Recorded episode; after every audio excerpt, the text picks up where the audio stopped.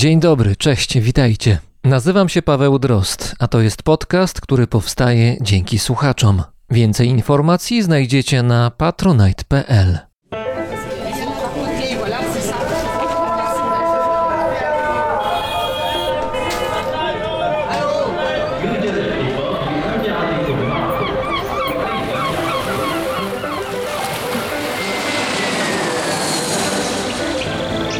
per capire ma come deve essere programmato il questa. Non si sa che cosa fa il latte e che cosa fa. Brzmienie świata z lotu Drozda.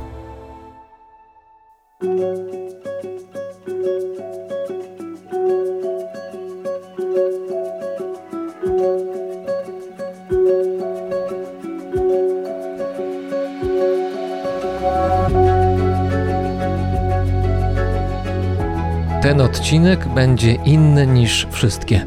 Będzie pełen spotkań, a ich bohaterami są moi rozmówcy, którzy pojawili się w pierwszych odcinkach Brzmienia Świata, czyli dość dawno. Naturalnie będzie to część owych rozmówców. Ze wszystkimi porozmawiać nie sposób, było ich tak wielu. Sprawdzimy, co działo się z nimi od chwili, gdy mieliśmy okazję słuchać ich opowieści. Rozsiądźcie się wygodnie. Przed nami pięć rozmów, pięć historii i pięć okruchów świata, który mamy za oknem.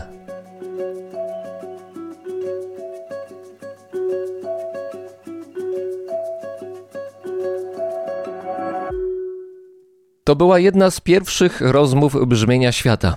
Ponad 2,5 roku temu, 23 maja, kiedy pandemia dopiero się rozpędzała, mogliście posłuchać odcinka czwartego, w którym zabrzmiał ten głos. Cześć.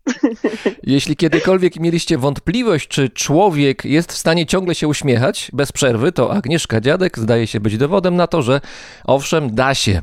Długodystansowa piechurka i autorka bloga Across the Wilderness. Na blogu możecie znaleźć spis treści, gdzie znajduje się kilka kategorii tematycznych, w tym dwie główne. Relacje z podróży i wędrówek do tysiąca kilometrów i druga kategoria szlaki długodystansowe, które jak się można domyślić liczą grubo ponad tysiąc kilometrów. Szlaki od Nowej Zelandii przez Europę po Stany Zjednoczone. No to oficjalnie. Agnieszka Dziadek, zwana też Zebrą, jest z nami w Cieszynie. Dzień dobry, cześć. Dzień dobry, witam. Rozmawialiśmy dwa i pół roku temu, to szmat czasu, naprawdę.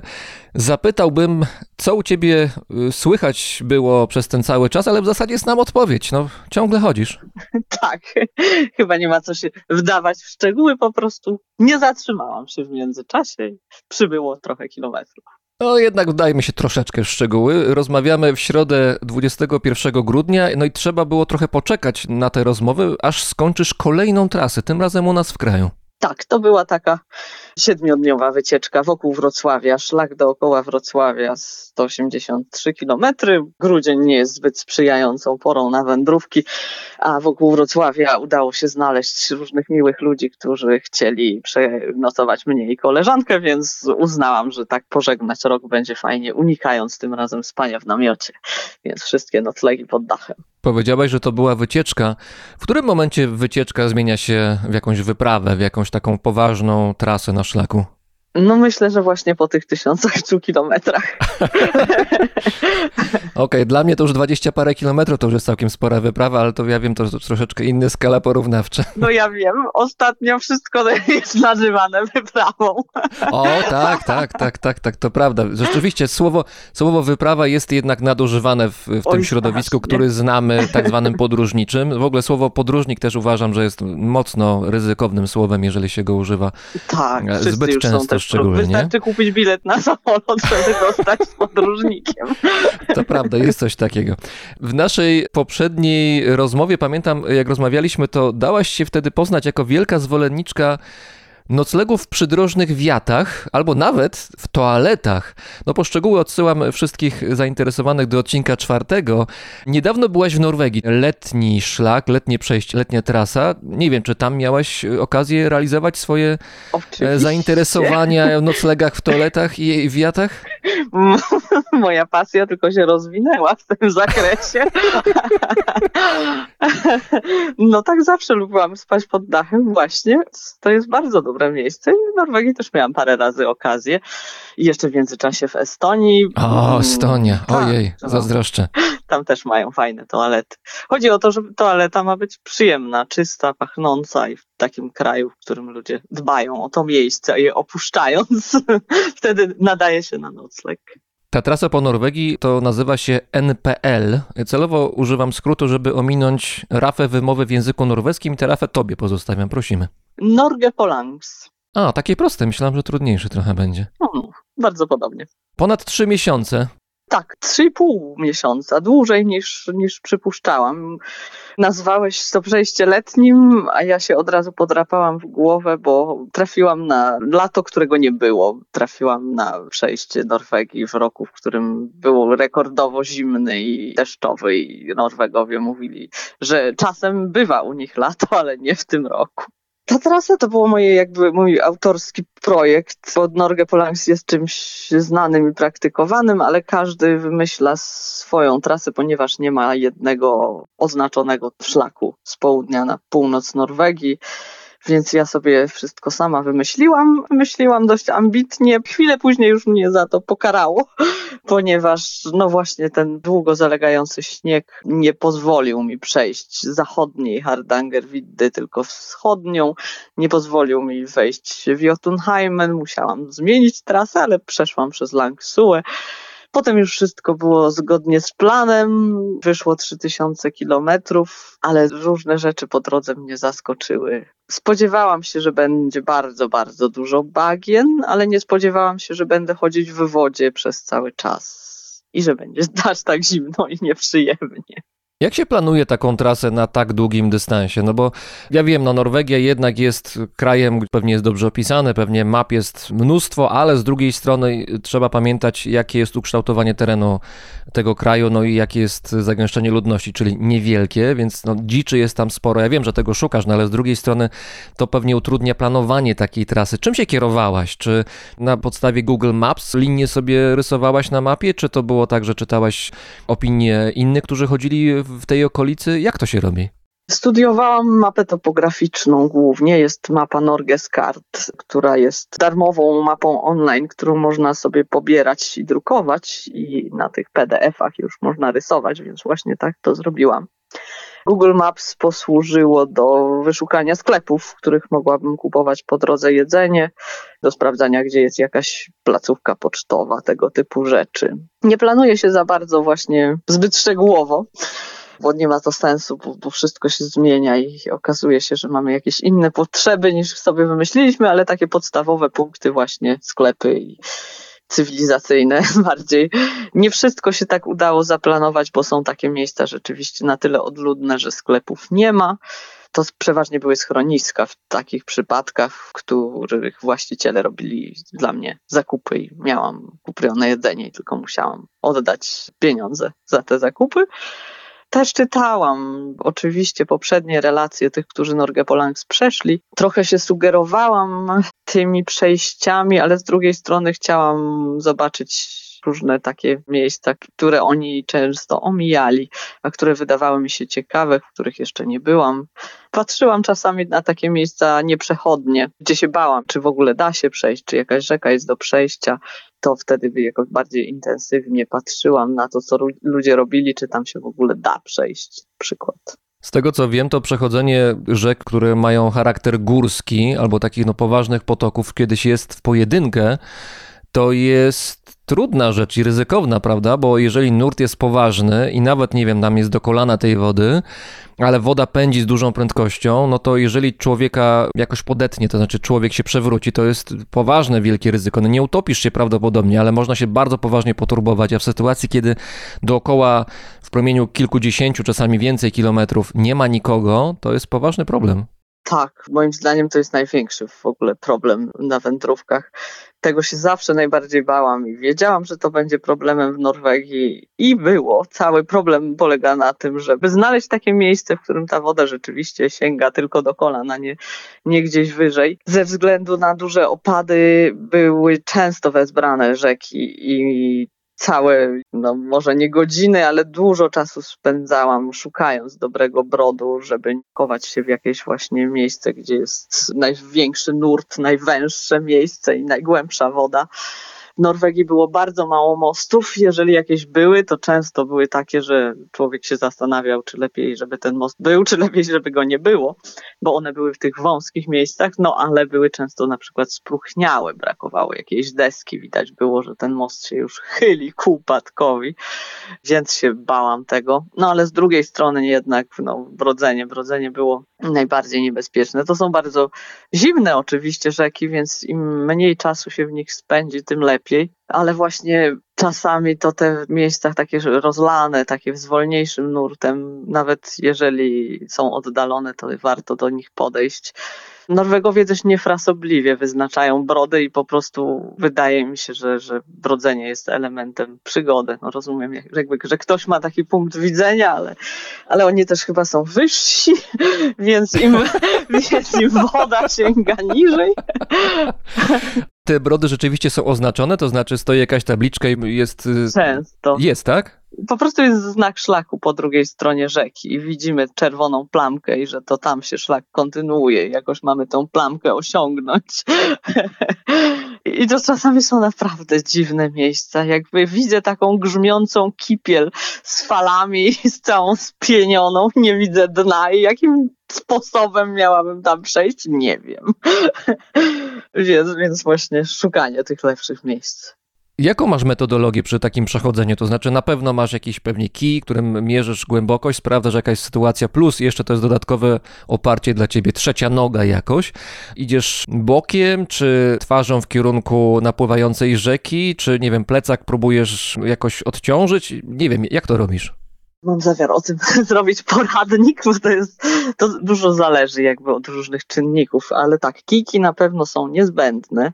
Najlepiej dwa, bo tu już mamy dwie ręce, dwa punkty podparcia. Zawsze odrywamy tylko jedną nogę lub jeden kijek naraz. Wybieramy miejsce, gdzie jest jak najmniej właśnie jakichś fal i jak najmniej zdradliwych miejsc. Jeżeli rzeka jest lodowcowa, no to jest problem z tym, że woda jest nieprzejrzysta i nie do końca widać dno, nawet jeżeli nie jest bardzo głęboko, więc trzeba faktycznie sądować kijkiem. No większość jednak jest w miarę przejrzysta lub przejrzysta, więc widać to. Czasami to jest dosyć zdradliwe, bo wydaje się, że jest płytko, bo jest tak bardzo czysta, przejrzysta woda, a okazuje się, że nie zupełnie. No ale jednak mniej więcej możemy to ocenić. Nie jest dobrze stawiać nogi przy dużym kamieniu w wartkim nurcie na przykład, bo tam jest taki jakby warkocz wody, która jest bardzo szybka i ciągnie za sobą. Szukamy raczej takich miejsc z wyspami. Najlepiej są takie smugi żwiru i piasku, które się za tymi wyspami ciągną i one często dochodzą prawie że do brzegu, więc jeżeli złapiemy taką wstęgę, to możemy dojść do wyspy, potem przechodzimy przez wyspę i po drugiej stronie najczęściej jest druga taka smuga i to są takie wypłycenia bardzo dobre na brody. Czasami jest tak, że jest bardzo kamieniście i nawet jeżeli rzeka jest głęboka, to można skakać z kamienia na kamień to jest dość ryzykowne, bo można się pośliznąć, ale. No masz plecak na sobie, prawda? Cały czas, a to tak. on swoje waży. Więc staram się, żeby to były kamienie tak oddalone, żebym ja była w stanie wbić kijki w dno i wtedy dopiero przejść na ten drugi kamień, jakby mając oparcie na kijkach zanurzonych w wodzie. Raczej przechodzę frontem do rzeki. Im mniej silna, tym mniej to jest ważne. Im mniej silny jest nurt, ale jak jest silny nurt, to lepiej frontem nigdy tyłem, bo wtedy upadamy na tą stronę w dół rzeki, czyli jesteśmy jakby pchani przez tą wodę. Teoretycznie jest tu jakaś utrata energii większa, jeżeli jesteśmy frontem, bo cały czas walczymy z prądem, ale właśnie to, że jesteśmy cały czas przeciwstawnie do prądu pomaga. Trochę po skosie można iść, ale nie należy się właśnie dać zepchnąć temu prądowi, bo zaraz jest jakieś zachwianie równowagi i pływamy. Podejrzewam, że znasz historię ludzi, którzy popełnili jakiś błąd albo po prostu nie mieli szczęścia i no, przewracali się w tego typu sytuacjach. Jak to dalej wy- może wyglądać? To znaczy, no podejrzewam, że nie jest dobrze, ale jak bardzo może nie być dobrze? No nie jest dobrze. To nawet to nie jest błąd, tylko po prostu właśnie jakiś przypadek, lekkie zachwianie, jakiś większy kamień na dnie, o który się potkniemy i już lecimy. No przede wszystkim jednak trzeba unikać takich ryzykownych bardzo miejsc, dlaczego ja zawsze się staram znaleźć te łatwe miejsca, nawet jeżeli to zajmuje trochę czasu. No i jak przejdziemy w złym miejscu, była taka dziewczyna, która przeszła w oznaczonym właśnie przez Dentę, ten norweski petetek miejscu, ponieważ właśnie był remont zapory i, i normalnie przechodzi się przez zaporę, ale właśnie nie było to przejście czynne i wyznaczyli brud. Tylko, że ten brud właśnie był taki potworny, jakiś potwornie głęboki. I dziewczyna wpadła do rzeki i miała szczęście, ponieważ jej plecak unosił się na powierzchni i ona spłynęła z tym plecakiem, ale nie pociągnął on ją na dno, tylko właśnie przez chwilę się utrzymywała i jakoś dobiła do brzegu. Więc teoretycznie może nas uratować plecak. Na pewno się wyziębimy. Możemy się obić bardzo o jakieś kamienie. Najgorzej byłoby walnąć głową albo złamać nogę. No to się zdarza, ale no rzadko oczywiście. No przeważnie to są właśnie takie poturbowania.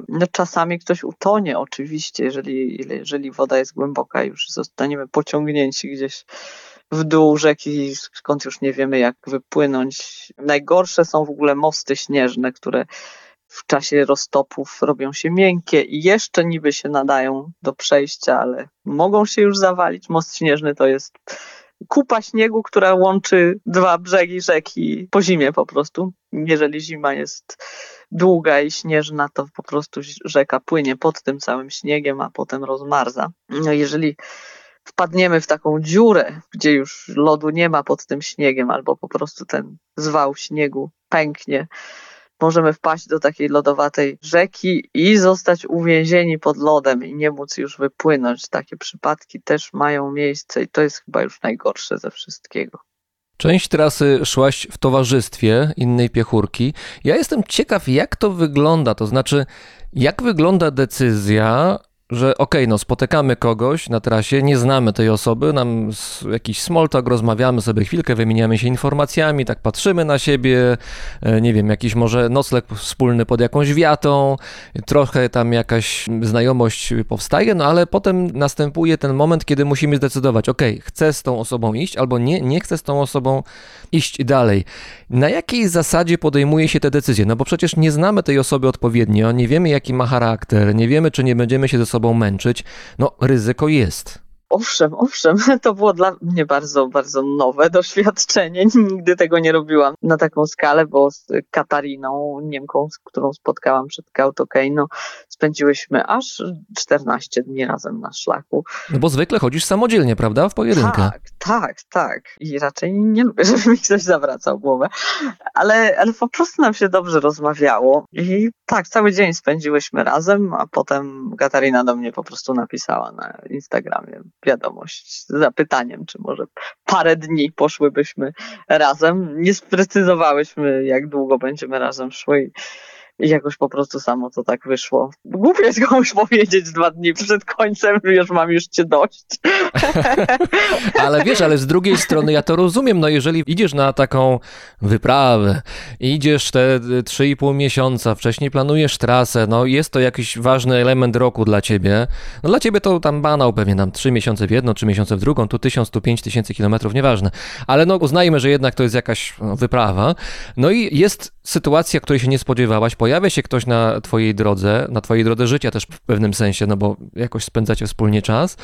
No i ta osoba może ten czas twój, który zaplanowałeś sobie dokładnie jakoś poprawić, może mieć na niego wpływ neutralny, ale może mieć też wpływ negatywny. No tutaj ważą się losy tego, jak spędzisz ten czas. No tak, ważne, żeby ta osoba miała podobny styl życia na szlaku i właśnie tak było, że, że Katarina była bardzo do mnie podobna pod różnymi względami. Miała bardzo podobne tempo, zależało jej na ukończeniu szlaku w tym samym czasie. miała nawet bardzo podobny namiot i, w ogóle sprzęt i nie lubiła spać w otwartym terenie, lubiła wiaty, chatki, a jak namiot to rozbity w lesie, więc szukałyśmy takich mikroskopijnych łatek lasu, żebyśmy obie były zadowolone z osłonięcia nas przez te drzewa i to było fajne. Obie nie lubiłyśmy za dużo mówić, więc pierwszego dnia gadałyśmy bardzo dużo, stwierdziłyśmy, że jesteśmy wystarczająco podobne chyba, żeby właśnie kontynuować i potem po prostu szłyśmy tak czasami po prostu tylko obok siebie albo jedna gdzieś przed drugą i, i nie uzgadniałyśmy zbyt wielu rzeczy. To było fajne, naprawdę. Jeszcze pewnie były względy praktyczne to była bardzo męcząca trasa i, i, szła zima i wszyscy już myśleli o tym, bo jeszcze byli inni wędrowcy, z którymi był kontakt gdzieś tam przez media społecznościowe.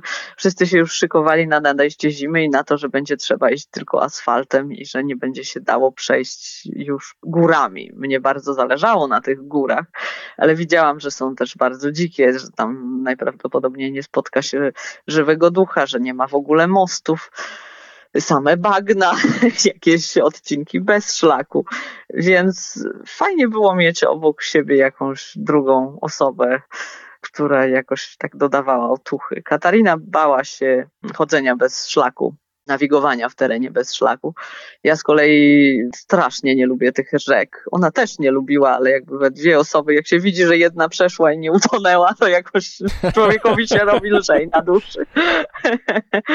No więc po prostu było nam raźniej razem trochę. A po prostu też tak względy rozrywkowe, jak się przez trzy miesiące do nikogo za bardzo nie odzywało i tylko jakąś przypadkowo spotkaną osobą wymieniło jedno zdanie, to nagle drugi wędrowiec, z którym można rozmawiać o szlakach, o, o życiu i o wszystkim, to tak też fajnie.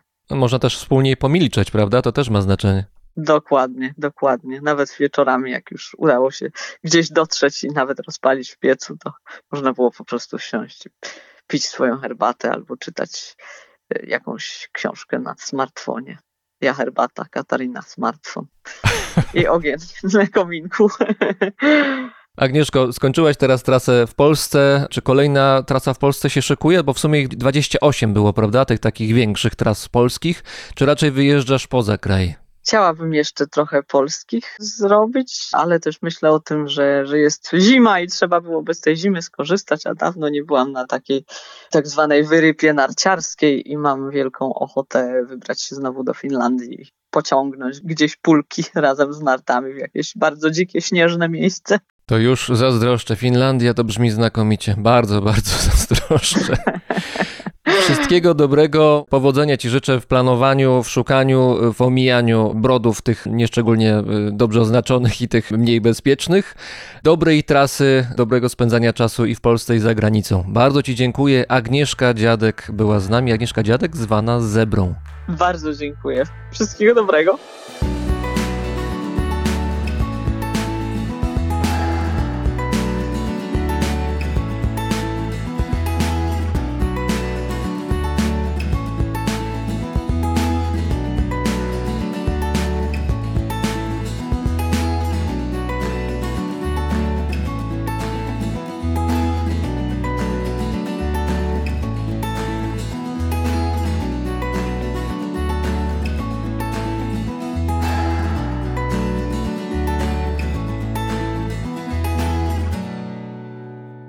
To był październik 2020 roku. W odcinku 24 mogliście przenieść się na Karaiby, na wyspę Dominika. To tam prace eksploracyjne prowadził zespół kierowany przez Igora Murawskiego, szefa magazynu Poszukiwacze oraz Fundacji Poszukiwacze.org. Celem zespołu było odnalezienie pewnego skarbu. Już sam proces, który ostatecznie sprawił, że poszukiwacze znaleźli się fizycznie na Dominice, był fascynujący. Podobnie jak związana z konkwistatorami historia sprzed kilkuset lat, leżąca u podstaw tych poszukiwań. Gorąco polecam odcinek 24. Jeśli jeszcze go nie słuchaliście, no to może wróćcie do tej rozmowy, która zacznie się za chwilę później, ale jeśli odcinek 24 znacie, Zapewne ciekawi Was, czy skarb na Dominice został odnaleziony. No to sprawdźmy. Razem z nami w Belgii jest Igor Murawski. Dzień dobry, cześć. Dzień dobry, witam serdecznie. No to jak? Skarb z Dominiki odnaleziony, czy czeka jeszcze na swój moment? No mam nadzieję, że nie odnaleziony. Wiem, że to brzmi dziwnie. My go nie odnaleźliśmy i mam nadzieję, że nikt nie odnalazł go przed nami. Także sądzę i mam taką nadzieję, że jeszcze, jeszcze tam czeka w tej jaskini. Czyli rozumiem, że żadnych dodatkowych informacji od czasu, jak rozmawialiśmy, przełomowych, takie, które pchnęłyby do przodu mocno poszukiwania, nie było. Wręcz przeciwnie, bardzo dużo się wydarzyło. Aczkolwiek niestety, pamiętasz, ta nasza wyprawa była tuż przed pandemią, prawda? Więc Tak ten okres, który dotknął nas wszystkich, dotknął oczywiście też eksploratorów, więc my musieliśmy zawiesić nasze poszukiwania na ten czas, ale nie próżnowaliśmy. Jest dużo nowych informacji, dużo nowych tropów. Bardzo ciekawy trop pojawił się na wyspie Porto Rico. Tam najprawdopodobniej właśnie w takiej ukrytej jaskini odnaleziono całe takie depozytarium kamieni z przedziwnymi wyrytymi na nich znakami. To odkrycie to już nastąpiło w XIX wieku, ale bardzo długo archeolodzy sądzili, że po prostu mają do czynienia z fałszerstwem. Wiesz, taka typowa często XIX-wieczna prawda sprawa, gdzie wymyślano różnego rodzaju fałszywe tropy. To w ogóle chyba XIX wiek to był idealny czas dla ofałszerzy, prawda? Ja pamiętam, Tak. kiedyś czytałem z otwartą buzią, jak daleko mogli się posuwać wtedy fałszerze i jaką technologią już wtedy dysponowali, żeby uwiarygodnić swoje fałszerstwa. No dokładnie, a najgorsze było to, że po prostu nie było jak tego wszystkiego sprawdzić. Także dopiero tak naprawdę w XX wieku część tych rzeczy udało się jakby wyeliminować, zweryfikować. A tutaj musieliśmy czekać aż do XXI wieku, bo dopiero niedawno te kamienie zostały przebadane na Uniwersytecie w Haifie w Izraelu.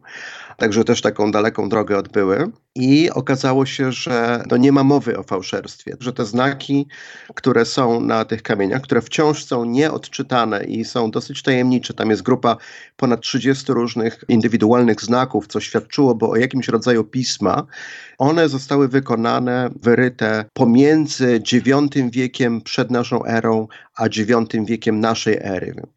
Więc tutaj jest naprawdę taka duża tajemnica i ona może wpłynąć no, już nie tylko na naszą historię, bo dla nas najciekawszym tym aspektem tych badań jest ta jaskinia, to, że to było ukryte w ogóle w jaskini, a jak pamiętasz ten skarb, którego tropem podążamy na Dominicę, również właśnie miał się znajdować w jaskini, Mhm. więc jest taki podobny motyw na bądź co bądź no, niemalże sąsiedniej wyspie, które tubylcy używali, czyli właśnie jakaś taka święta jaskinia, gdzie składano specjalne wota, tudzież właśnie ukrywano, ukrywano skarby. Więc dla nas ten aspekt jest ciekawy, ale samo to odkrycie tych kamieni, samo ich zbadanie i samo to, że w tej chwili już stwierdzono, że mamy do czynienia z czymś absolutnie niezwykłym, to może w ogóle napisać historię Karaibów na nowo niemalże. Także to jest niezwykle, niezwykle ciekawe odkrycie. Wiem, że wasza grupa w związku z tym też między innymi, że no pandemia nas zatrzymała w kraju albo przynajmniej w Europie, wasza grupa działała na terenie Polski dosyć intensywnie. I tutaj były poszukiwania, no właśnie, z jednej strony pewnego artefaktu, ale on nie jest ani z XVI, ani XVII, ani z żadnego wieku poza XX, tylko właśnie z XX wieku. Jakbyś mógł rozwinąć wątek, bardzo ciekawa historia. Wiesz, to jest właśnie takie fascynujące, że skarbem może być rzecz bardzo stara, może być rzecz bardzo cenna, ale skarbem, czy na pewno zabytkiem kultury, może być coś zupełnie nowego. My tutaj mówimy o też no, unikalnym artefakcie, bo chodzi o kamerę, którą kręcono fantastyczny film Romana Polańskiego Nóż w wodzie. Ponieważ jest to jeden właśnie z moich ulubionych filmów, zawsze mnie ciekawiło, tam historia była taka w tle, podczas zresztą niezwykle barwnego procesu kręcenia tego filmu. Uważam, że powinien w ogóle powstać film o kręceniu noża w wodzie. Mhm, to prawda. Bo tam się działy niesamowite w ogóle historie, to jest absolutnie niesamowite, ale jednym z takich właśnie kluczowych momentów było z pewnością zagubienie, właściwie no utopienie po prostu tej kamery. Tam się wiesz, reżyser oczywiście trochę, nie będę wchodził w szczegóły, bo to sobie można tą historię znaleźć, no ale tam krótka wymiana zdań i kamera wpadła do wody. Kamera oczywiście kosztowna, jedyna, którą ekipa miała. Sprawdziłem ten model, to jest y, Ariflex, Tak. renomowanej niemieckiej firmy, która już tam od iluś dziesiątek lat, y, na początku jeszcze istnienia kinematografii, już produkowała kamery i to był model, jeden z nowszych chyba. Nie wiem, on miał 10 lat czy jakoś coś takiego, to musiało kosztować fortunę Tak, w tak, tamtych tak. czasach. Absolutnie, tak, absolutnie fortunę i wiesz, można sobie uświadomić i sobie wyobrazić ten moment, kiedy cała ekipa jakby zamiera, dlatego że no tutaj wszystko stanęło na głowie. W tym momencie nie byłoby noża w wodzie, gdyby nie pomysłowość ekipy i szybka jakaś taka zbiórka, dzięki czemu kupiono kamerę zastępczą i robiono dokrętkę nie byłoby noża w wodzie, być może nie byłoby międzynarodowej kariery Romana Polańskiego. Także, I Krzysztofa Komedy też, prawda? Przecież Komeda tam robił Krzysztofa muzykę. Komedy, oczywiście. Także to są zupełnie niesamowite rzeczy i dlatego ten element produkcji noża w wodzie mnie zawsze właśnie fascynował i pomyślałem, kurczę, no czemu nie spróbować znaleźć tej kamery. Ale to wiesz, wydawało mi się w ogóle, że to jest takie, jak na rzeczy, którymi się zajmujemy, jakieś tam powiedzmy skarby ukryte w jaskiniach na Karaibach, czy, czy skarby templariuszy na Cyprze, czy nawet wiesz, badanie jakichś pól bitewnych, to tutaj mamy rzecz stosunkowo świeżą. Nie powinien to być większy problem. Ja się w ogóle dziwiłem, że nikt na to wcześniej nie wpadł. A tu się okazało, że to praktycznie jest niemożliwe. Że wiesz, pamięć niestety jest bardzo zawodna. No ale poczekaj, przecież wiadomo było, gdzie ekipa kręciła. Kręcili na Mazurach, na bodaj trzech jeziorach, w tym głównie na jeziorze Kisajną. Były przecież materiały filmowe samego filmu, więc można było to zobaczyć, gdzie mniej więcej byli. No mniej więcej oczywiście. Pewnie były jakieś fotosy, pewnie pisała o tym prasa, pewnie potem były wywiady z Polańskim, z ekipą.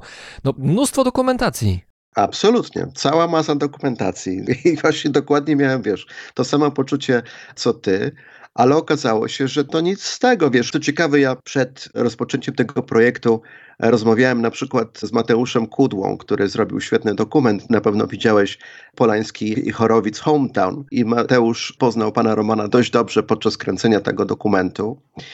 I on też był pełen nadziei, bo mówi, wiesz, on pamięta niesamowite rzeczy, niesamowite szczegóły ze swojego dzieciństwa i tak dalej, i tak dalej. Ale jak mu w końcu zadaliśmy pytania o konkretne te y, sytuacje dotyczące właśnie kręcenia noża w wodzie, no to niestety on się skupiał na pracy, on się skupiał, wiesz, na swojej wizji i tak dalej. Natomiast niestety takie rzeczy jak położenie jachtu, miejsce w ogóle, gdzie ten wypadek nastąpił, nikt tego nie pamiętał. Wyobraź sobie, musieliśmy zrobić taki, no w ogóle to nie miała być medialna akcja jakaś taka specjalnie. Ja nie przepadam, zresztą nikt z naszej ekipy nie przepada za jakimiś takimi medialnymi akcjami. Na naszym blogu, które prowadzimy, nie znajdziesz ani jednej reklamy.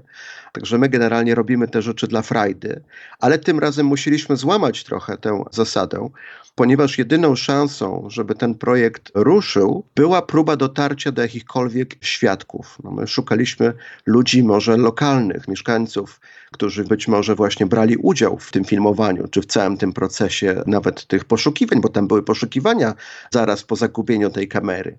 To nie było tak, że wiesz, oni machnęli ręką na to. Aha, czyli próbowali jakoś to tak, wydobyć. Tak, tak, tam normalnie, wiesz, nurkowano, próbowano to wydobyć, także to była cała operacja.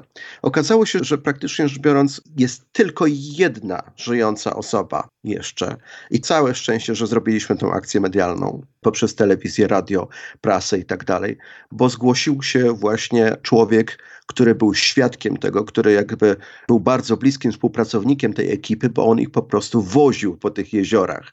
Także mieliśmy dostęp do tego świadka i dzięki temu, co też jest niesamowite w poszukiwaniach, bo to się wyjątkowo rzadko zdarza, mogliśmy na mapie postawić X, krzyżyk po prostu. Tutaj znajduje się ten skarb. To jest absolutnie niesamowita sprawa. No i tu znowu wydaje się, że już mamy sprawę załatwioną. Aczkolwiek to nie jest takie proste, jak się okazało, bo to akurat nie było Kisajno, wyobraź sobie, ale Śniardwy, O. czyli wiesz, Mazurskie Morze, prawda? Teren tak czy inaczej bardzo duży do poszukiwań, pomimo tego, że wiedzieliśmy gdzie. I teren trudny, jak się okazało, bo to dno jest tam takie no, nietypowe. Widoczność jest praktycznie zerowa. Także to naprawdę była fajna sprawa, bardzo porządnie zorganizowana, bardzo porządnie zrobiona, ale niestety warunki techniczne, które tam panują, trudne warunki, uniemożliwiły nam, naszej ekipie, z tym sprzętem, który dysponowaliśmy, znalezienie tego. Dlatego musieliśmy się zwrócić do specjalistów. Nawiązaliśmy współpracę z grupą specjalną płetwonurków RP, oni się tak nazywają. I to są, wiesz, to są ludzie, którzy no, są chyba najlepiej, czy jedni z najlepiej, na pewno z najlepiej wyszkolonych płetwonurków w Polsce. Oni się zajmują generalnie zaginięciami, zatonięciami, odnajdywaniem różnego rodzaju, czy rozwiązywaniem spraw sądowych i tak dalej. Także im przekazaliśmy sprawę samego już jakby namierzenia tej kamery, jeżeli ona nie została też wcześniej, wiesz, przez kogoś przypadkiem wyciągnięta, bo to też jest możliwe. Tutaj oni się tym zajęli, ale też musieli czekać na jakiś specjalny sprzęt, który jak dzisiaj rozmawiałem właśnie z Maćkiem, tym głównym płetwonurkiem, szefem tej ekipy, powiedział, że miesiąc temu dostali ten sprzęt i wczesną wiosną ruszają z kolejną fazą tych poszukiwań. Także ten projekt trwa i mam nadzieję, że uda się nam tę kamerę odnaleźć. My, myśmy chcieli oczywiście to fajnie zrobić w rocznicę premiery filmu pana Polańskiego, no, to się akurat nie udało, ale jeszcze myślę nic straconego. Jest szansa, że jeżeli ta kamera tam leży na tym dnie, to z pewnością ta grupa specjalna płetwonurków RP ją odnajdzie. A zakładaliście też ewentualne przypadkowe odnalezienie także noża, który w wodzie się ma znajdować? Wiesz, tych noży było kilka, to po pierwsze, ale tak, ale tutaj to już zupełny byłby przypadek. To z kolei było inne jezioro zupełnie. Poszukiwania, wydaje mi się, czegoś takiego byłyby kompletnie pozbawione sensu, bo to nawet nie jest igła w stogu siana. To są znacznie, wiesz, inne statystyki tutaj wchodzą, ale tak, no przypadkiem wszystko może się wydarzyć. Oczywiście, że tak. No. Ale tutaj była naprawdę taka ciekawa sprawa, że rzadko w eksploracji tak się zdarza, że możesz postawić faktycznie ten X i możesz powiedzieć, gdzie to zostało ukryte, tudzież w tym wypadku zgubione. Zaglądam czasem na waszą stronę, na poszukiwacze.org i tam na bieżąco są przekazywane informacje o kolejnych sensacyjnych, mniej lub bardziej odkryciach. Podejrzewam, że część z nich to są rzeczy, które ja nawet tych rzeczy nie jestem w stanie docenić odpowiednio, bo nie mam kontekstu, nie mam tego bagażu doświadczeń i wiedzy, które wy macie. Natomiast na pewno zwróciłem uwagę na ostatnio przynajmniej na dwie rzeczy. Obie są związane z tunelami. Jeden dotyczy, to przedziwna historia dla mnie, jakbyś mógł rozwinąć, chętnie posłucham, to znaczy w listopadzie tego roku w Kijowie który przecież funkcjonuje w warunkach wojennych, odkryto jakieś tunele, które podobno pochodzą ze wczesnego średniowiecza. To jest rzeczywiście ciekawa historia, ale wiesz, nie dysponujemy tak naprawdę jakimiś materiałami, które mogłyby wszystkie te informacje zweryfikować. Na pewno doszło do ciekawego odkrycia. No można powiedzieć, że trochę dzięki wojnie, dlatego że oni mieli tam rozebrać jakiś budynek, który groził zawaleniem i tylko dzięki tym pracom budowlanym doszło właśnie do odkrycia tuneli w zboczu, które się kryło bezpośrednio za tym budynkiem. I z tego, co widzimy na zdjęciach, i tam był jeden z takich pierwszych raportów archeologicznych, to rzeczywiście no, mamy jakieś graffiti pochodzące z czasów wczesnego średniowiecza, czyli z czasów, kiedy tam bardzo ciekawe rzeczy się działy, ponieważ byli to Waregowie czyli wiesz, Skandynawowie, no można ogólnikowo powiedzieć wikingowie, którzy tam urzędowali w tych rejonach, no cała właśnie Ruś Kijowska, prawda, te wszystkie rzeczy, które dzisiaj się stały, wiesz, taką polityczną benzyną, można powiedzieć, ciągle dolewaną przez Putina i Rosję do ognia, a jak staniemy tak z boku i przyjrzymy się generalnej historii, no to tutaj nie trzeba jakby do tego podchodzić emocjonalnie. Tam faktycznie funkcjonowały takie dziwne organizmy państwowe czy protopaństwowe. I co ciekawe, częścią tych właśnie organizmów tworzyli Waregowie, przybysze ze Skandynawii. To jest bardzo zresztą ciekawa historia, ciekawa część historii Europy Środkowo-Wschodniej. Także tam są rzeczywiście jakieś rysunki, jakieś graffiti, które wskazują na to, że być może pochodzą właśnie z czasów tego okresu, kiedy Waregowie byli, ale tak jak mówię, na razie nic pewnego jeszcze nie możemy powiedzieć. Wiesz, ja generalnie nie nadążam, czy nasza ekipa nie nadąża z, zapisywaniem jakichś informacji, jakichś takich newsów skarbowych, eksploracyjnych. Tutaj pandemia, nie pandemia, wojna, nie wojna, to się po prostu wciąż rzeczy ciągle nowe pojawiają. Zresztą wojna to też jest niestety znaczy stety dla eksploracji, ponieważ no, podczas wojny potrafią się pojawić rzeczy zupełnie niespodziewane. Na początku w ogóle wojny w Ukrainie tam już dochodziło do takich ciekawych odkryć, bo kiedy na froncie, wiesz, żołnierze kopali okopy, czy jakieś tam zapory przeciwczołgowe i tak dalej, to też odkrywano już na przykład greckie amfory. Tego typu mm. rzeczy były znajdowane i kilka innych takich ciekawych archeologicznie zdarzeń nastąpiło. No bo w sumie jak się nad tym zastanowić tak na chłodno i bez kontekstu wojennego, no to jest mnóstwo ludzi, którzy przekopują duży teren. Absolutnie, dokładnie tak. Dokładnie tak i tutaj chyba o tym rozmawialiśmy podczas naszej pierwszej rozmowy.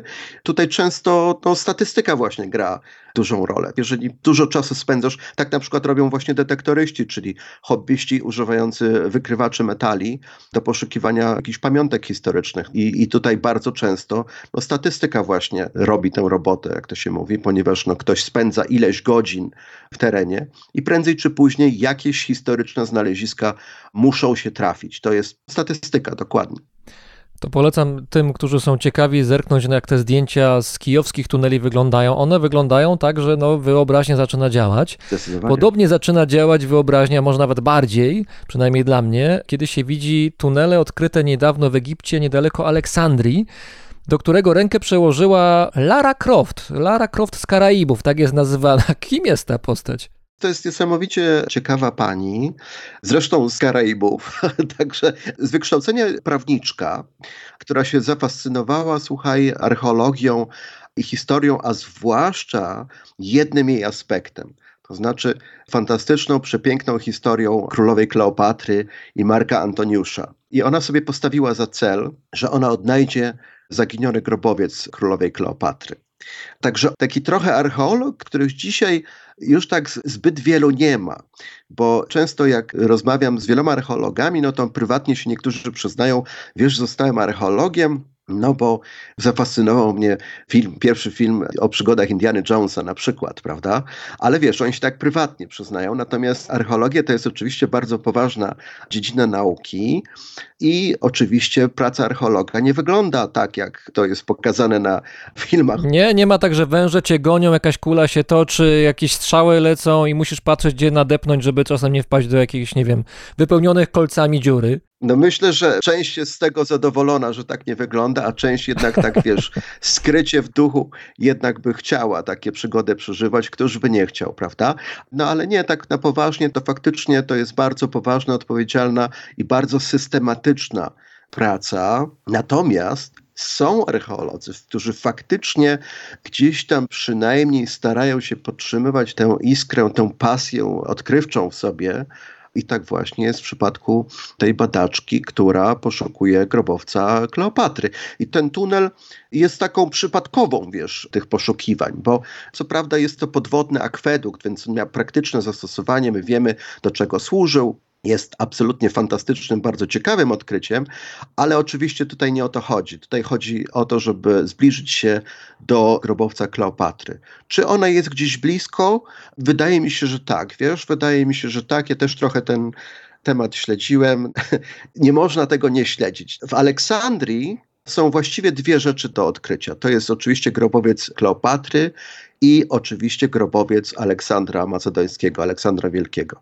To jest jeden z tak zwanych świętych grali archeologii czy eksploracji. Archeolodzy się generalnie tak nie przyznają, że oni jednak by chcieli tak naprawdę odkryć taki grobowiec i poznać smak sławy i glorii i fortuny, jak mówił Indiana Jones. Ale rzeczywiście Aleksandria jest niesamowitym miejscem, jeżeli chodzi o takie możliwości archeologiczno-eksploracyjne. No ale jest to wyjątkowo trudny teren. Niedawno były badania z kolei greckiej archeolożki. Ona dostała pozwolenie na poszukiwanie, prowadzenie poszukiwań w centrum, w takim parku w Aleksandrii.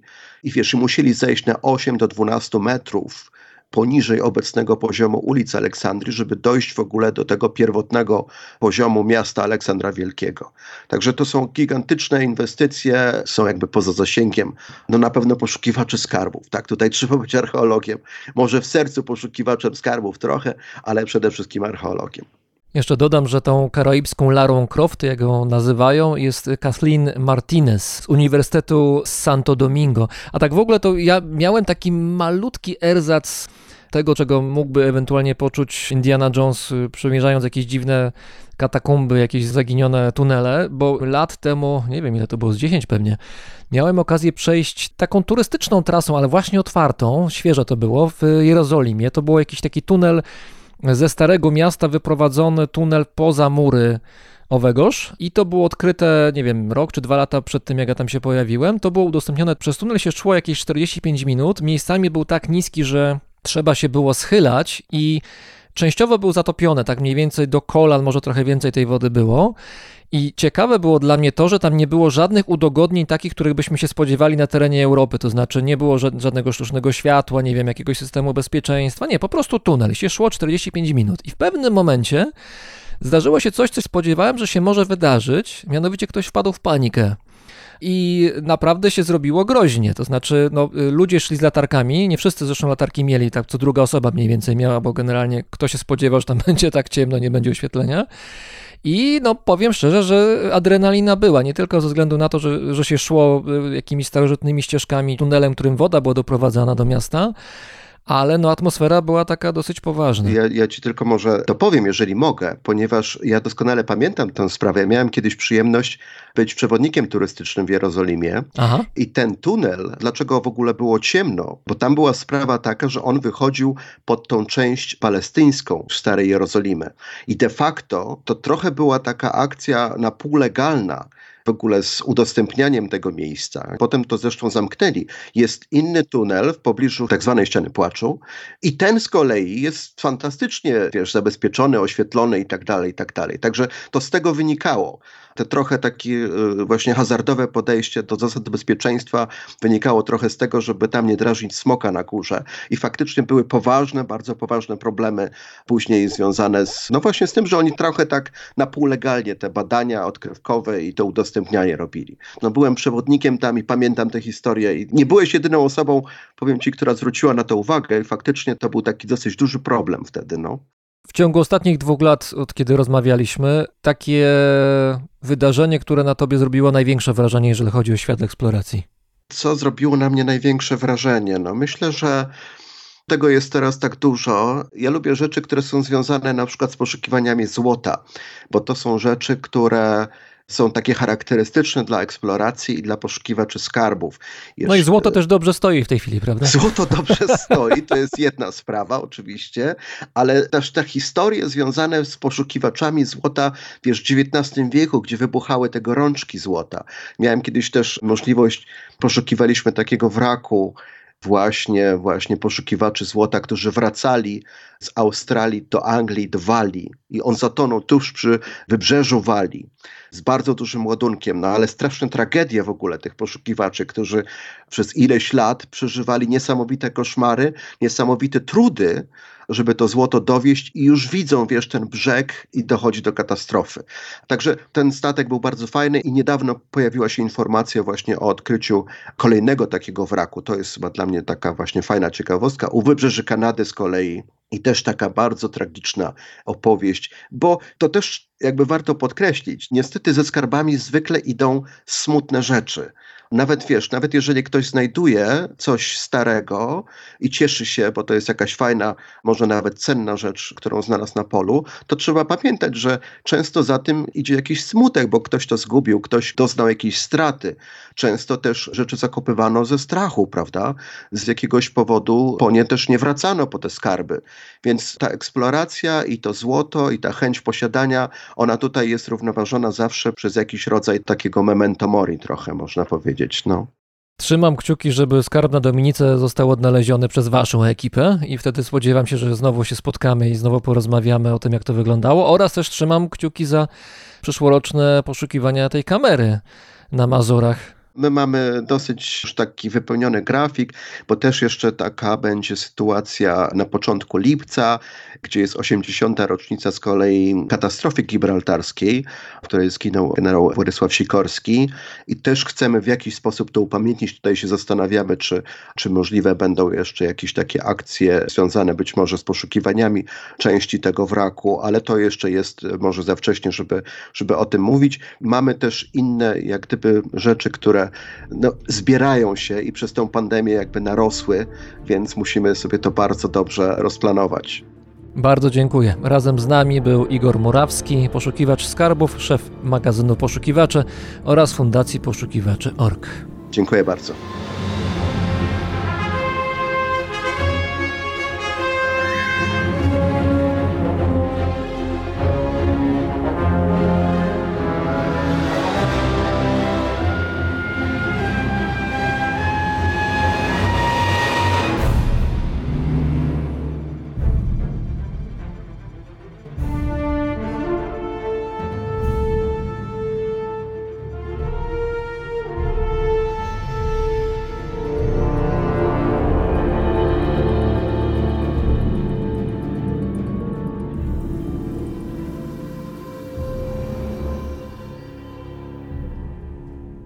Odcinku trzecim Brzmienia Świata, to było naprawdę dawno temu, jedna z rozmów dotyczyła pewnej polsko-włoskiej pary, która zainteresowała się zjawiskiem zmieniania świata na lepsze. Anna Książek i Andrea Pucci stworzyli inicjatywę o znaczącej nazwie Światozmieniacze. Jeździli po świecie poszukując ludzi, którzy poprzez swoje działania zmieniają własne otoczenie na lepsze. Andrea i Anna w sumie odwiedzili w ten sposób kilkadziesiąt krajów i o ich doświadczeniach rozmawialiśmy w odcinku trzecim. A co działo się z nimi od tego czasu? Sprawdźmy. We Włoszech jest z nami Anna Książek. Dzień dobry, cześć. Dzień dobry, witam. Ponawiam pytanie, co działo się z tobą i Andreą od tych ponad dwóch lat? No, pamiętam, że kiedy rozmawialiśmy właśnie wtedy w ramach odcinka trzeciego Brzmienia Świata, mieszkaliście we Włoszech i to nie było proste życie dla wszystkich. Też nie było proste w Europie, nie tylko w Europie, ponieważ trwała, miała się znakomicie wtedy już pandemia, która całkiem poważnie dotknęła cały kraj, całe Włochy pod wieloma względami. Dokładnie. Wtedy pamiętam, wróciliśmy z Indii w dość dramatycznych warunkach i rzeczywiście pandemia mocno wpłynęła na nasz styl życia, bo w pięć poprzednich lat przed pandemią właściwie byliśmy cały czas w podróży, głównie w krajach globalnego południa, co okazało się w ciągu kolejnych dwóch lat praktycznie niemożliwe. Więc w ciągu ostatnich dwóch i pół roku byliśmy powiedzmy w podróży, ale głównie w Europie i przemieszczaliśmy się nieco wolniej, więc spędziliśmy kilka miesięcy w Irlandii, miesiąc w Grecji, oczywiście byliśmy w Polsce, we Włoszech, Hiszpanii przez jakiś czas i dopiero tak naprawdę w tym miesiącu udało nam się wyjechać poza Europę do Maroka i wrócić do takiego stylu podróżowania, który mieliśmy też przed pandemią. Jak się ma inicjatywa Światozmieniacze? To znaczy, jak działacie w tym kierunku, żeby się przyglądać pozytywnym inicjatywom, które na świecie się zdarzają? No bo się zdarzają przecież. Jak najbardziej. Nasza inicjatywa nazywa się Exchange the World, natomiast ludzi, którzy zmieniają świat lepsze, nazywamy światozmieniaczami jako dosyć wolne tłumaczenie słowa changemaker. I tym się wciąż zajmujemy, więc mamy sporo nowych historii, czy to właśnie z Irlandii, czy z Grecji, czy ostatnio z Maroka. Wiadomo, że warunki działania tych ludzi też bardzo się zmieniły. Wiele inicjatyw przez te dwa i pół roku koncentrowało się na pandemii i skutkach, ale prawda jest taka, że te problemy, które były wcześniej, nie zniknęły, więc powiedziałabym, że tych ludzi, którzy chcą coś zmieniać, jest coraz więcej, chociaż niestety wiele z nich dotknęło, chociażby wypalenie czy inne problemy psychiczne dotyczące pewnie po trochu nas wszystkich. Może jakiś przykład nam dasz? Nie wiem, może Grecja? Grecja jak ostatnio mi po głowie chodzi. W Grecji też mieliśmy w ogóle ciekawą przygodę, bo tam po raz pierwszy korzystaliśmy z house sittingu i pilnowaliśmy czyjegoś domu i czyichś zwierząt w ich domu, a dom okazał się łodzią, więc pilnowaliśmy kota na łodzi na wyspie Lewkada. I tam mieliśmy szansę na przykład spotkać się ze społecznością, która mieszka dosyć wysoko w górach. Jest społecznością intencjonalną, założoną przez różne osoby, które szukały innego sposobu na życie, szukały zrównoważonego sposobu na życie. I to też w gruncie rzeczy społeczności właśnie są jedną z naszych takich um, zainteresowań, które w ostatnich latach rozwijamy najbardziej. Postanowiliśmy nawet spędzić trochę więcej czasu w jednej społeczności w Hiszpanii i stąd nasze życie też o stycznia nieco się zmieni. Powiedziałeś społeczność intencjonalna, to znaczy rozumiem, że to chodzi o taką sytuację, kiedy zbiera się jakaś grupa ludzi i na zasadzie decyzji tworzy jakieś nowe coś, co jest społecznością w jakimś konkretnym miejscu. Dokładnie. I szczerze mówiąc, jak wspomniałam, jest to temat, którym teraz od kilku, kilkunastu być może miesięcy interesujemy się najbardziej, bo też mamy takie marzenie, żeby współtworzyć, założyć albo po prostu dołączyć do takiej intencjonalnej społeczności. Jak mówisz, dokładnie, złożona z ludzi, którzy mają podobne wartości, podobną wizję świata i razem czy budują społeczność zupełnie od nowa, często właśnie takie wioski ekologiczne kojarzą się na przykład z budowaniem domów z ekologicznych materiałów, czy jak w przypadku Artery, społeczności, w której spędziliśmy 6 tygodni i do której chcemy wrócić od stycznia. Oni z kolei przejęli stary budynek hotelu, który był też seminarium duchownym. Jest tam bardzo dużo małych mieszkań do wynajęcia i 30 osób postanowiło przejąć ten hotel, założyć tam społeczność, która żyje w sposób zrównoważony i pokazać, że nie tylko można, ale też rozwijać metody zarówno właśnie ekologiczne, ale też metody bycia z ludźmi, bo umówmy się, że najtrudniejsze w byciu i mieszkaniu społeczności to jednak komunikacja, rozwiązywanie konfliktów, podejmowanie decyzji itd. A kim są ci ludzie? To znaczy, nie proszę o to, żebyś podała wszystkie numery PESEL i imiona i nazwiska i imiona rodziców i tak dalej. Czy oni mają jakiś element wspólny, poza tym, że łączy ich pewna idea, którą razem chcą na miejscu budować? Przede wszystkim wartości. To jest punkt niezbędny, bo jeżeli nie mamy tych samych wartości, to trudno będzie coś budować. Otwartość na doświadczenie i umiejętności komunikacyjne, a przynajmniej chęć rozwijania umiejętności komunikacyjnych umiejętność przyjęcia informacji zwrotnej, bo umówmy się, że już budowanie relacji w dwuosobowym związku czy w mniejszej rodzinie jest trudne, więc w 30-osobowej grupie to naprawdę są wyzwania na porządku dziennym, więc taka otwartość na to, żeby uczyć się zmieniać, podejmować wspólnie decyzje, to jest coś wspólnego i pewna Hmm. Do pewnego stopnia niezadowolenie z tego, jak świat dzisiaj wygląda, ale też wiara w to, że coś można z tym zrobić. Myślę, że to też byłyby wspólne cechy tych ludzi. To są ludzie z wolnych zawodów, czy tutaj nie ma elementu, który ich łączy? Bardzo różnie. Ja też spędziłam ostatni rok trochę współpracując z GEN, Global Eco Village Network, więc miałam okazję rozmawiać z ludźmi z bardzo różnych ekowiosek i społeczności. Jest różnie. Są takie, które mają wspólną ekonomię i w związku z tym e, zarabiają wspólnie, na przykład, nie wiem, przez prowadzenie szkoleń czy wypiekanie chleba, a są takie, które po prostu łączą ludzi wolnych zawodów i tak jest właśnie w Arterze w Hiszpanii, gdzie tak naprawdę wynajmuje się apartament w tym hotelu, a jak się na niego zarabia, to już jakby prywatna sprawa. Gdzie oczywiście bardzo dużo osób jest związane z NGO NGO-sami czy projektami ekologicznymi, ale nie wszyscy. Są też osoby, które zajmują się naprawianiem wind, czy są pilotami samolotu na przykład, więc, więc można te zawody znaleźć w cały świat, więc nie powiedziałabym, że zawód jest tutaj czymś wspólnym, natomiast pewna świadomość społeczno-ekologiczna i zainteresowanie tymi kwestiami tak. A ciekawy jestem, jak tutaj wiek wygląda, to znaczy, czy ten element jest też elementem łączącym, czy to są ludzie raczej młodzi, czy rozpiętość wiekowa jest tutaj większa? W arterze na przykład są cztery pokolenia, jest od prababci do prawnuka, więc ten wiek może być bardzo różny. Pewnie jest tak, że ludzie między powiedzmy 30 a 45 rokiem życia są bardziej powszechni, bo dobrze mieć też pewne życiowe doświadczenie przed podejmowaniem takiej decyzji, ale tak naprawdę często są to ludzie w każdym wieku, bo też w różnych momentach podejmujemy te decyzje. Są oczywiście też rodziny, więc są też dzieci w takiej społeczności. Wiele społeczności ma swoje własne szkoły albo system edukacji. I tak naprawdę, żeby społeczność była holistyczna i dobrze funkcjonowała, potrzebne są osoby z bardzo różnym doświadczeniem i w różnym wieku. Więc chociaż pewnie jest przewaga, powiedzmy, ludzi właśnie między 30 a 50 czy 45, jak wspomniałam, to nie powiedziałam, że to jest jedyna grupa które można w takich społecznościach znaleźć. I że tak naprawdę często społeczności szukają rodzin właśnie, więc i dzieci, i też osób starszych, żeby mogły służyć swoim doświadczeniem. Powiedziałeś o tym, że ci ludzie łączą się mając na uwadze jakoś, no powiedzmy górnolotnie mówiąc, naprawianie świata, ale przede wszystkim chodzi o takie naprawianie w skali lokalnej, w skali mikro. W związku z tym, jeżeli bym powiedział, że to jest tworzenie trochę takich baniek, baniek intencjonalnych, społeczeństw intencjonalnych, ale też banik intencjonalnych, zamykamy się trochę od tego, co nam się nie podoba, od tego, co nas jakoś gryzie i uwiera, żeby stworzyć sobie ten świat, który nam odpowiada, który spełnia te wartości, które dla nas są najważniejsze. Znowu, bardzo trudno generalizować. Są takie społeczności, które zdecydowanie tak, zdecydowanie zgodziłam się z tą definicją. Są takim trochę tworzeniem utopii, choć raz jeszcze tworzenie społeczności ma niewiele wspólnego z utopią i wiele badań wskazuje, że może 10% społeczności przeżywa pierwsze dwa lata, więc to myślę, że statystyki gorsze niż dla biznesu i startupów. Więc utopią to ma niewiele wspólnego, ale są takie, które rzeczywiście nastawione są tylko do pracy do wewnątrz, a są takie, których celem jest działanie do zewnątrz, czy to na poziomie lokalnym, czy też międzynarodowym. Są też całe właśnie sieci ekowiosek, które działają międzynarodowo. Mnie osobiście, czy mnie i Andrzej zależy na tym, żeby dalej działać na rzecz lepszego świata, że tak powiem. Jartero właśnie spełnia takie oczekiwania oni prowadzą szkolenia, prowadzą projekty ze społecznością lokalną, robią wszystko, żeby nie zamykać się w tej swojej wizji, ale też działać na rzecz zrównoważonego rozwoju również poza społecznością. Więc to znów zależy od celu społeczności. Społecznością mogą być kilka osób, które zdecydowało, że chcą razem mieszkać i może dzielić się niektórymi środkami, czy dostępem do kuchni, czy do pralki. To też jest społeczność.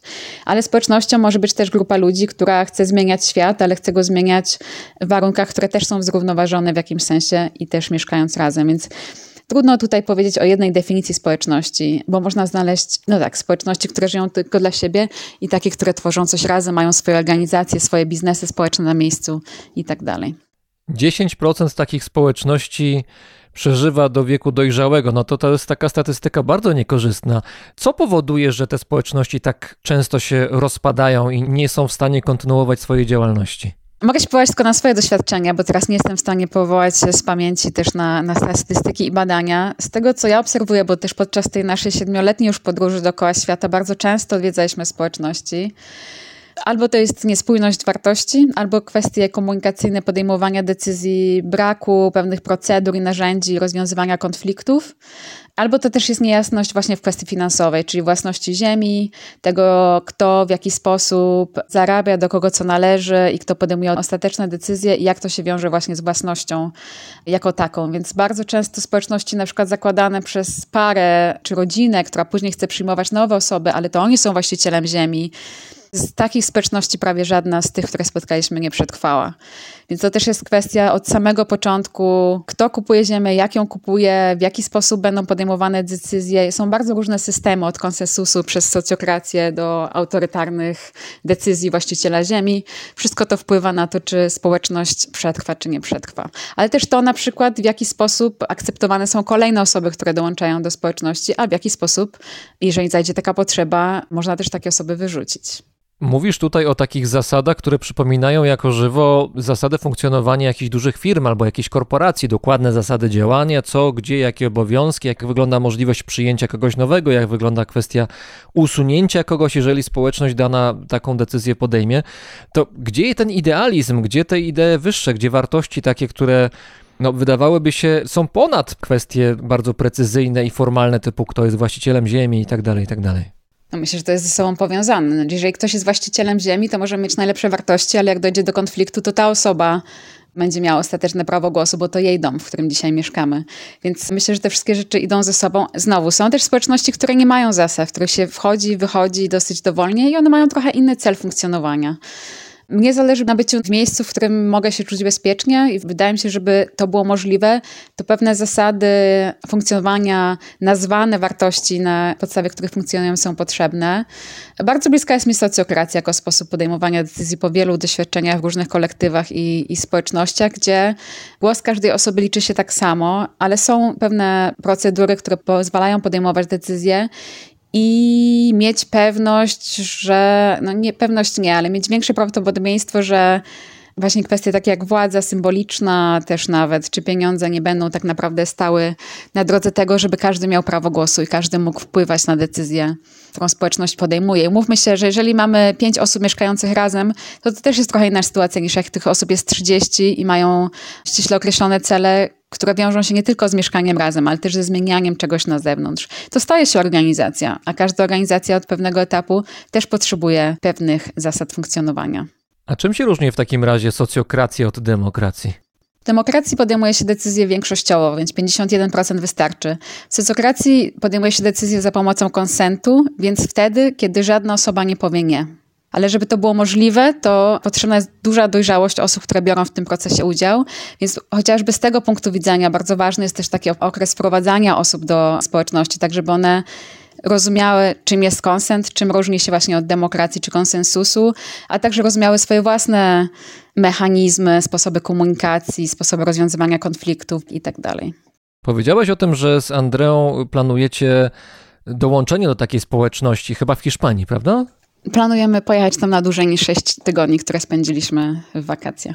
I to jest tak, że tam można być takim mieszkańcem, częścią społeczności na zasadzie wizytacji, czyli przez pewien czas z góry określony, czy to wygląda jakoś inaczej? Albo dajecie sobie czas na sprawdzenie, ewentualnie potem podjęcie decyzji, czy chcecie na dłużej?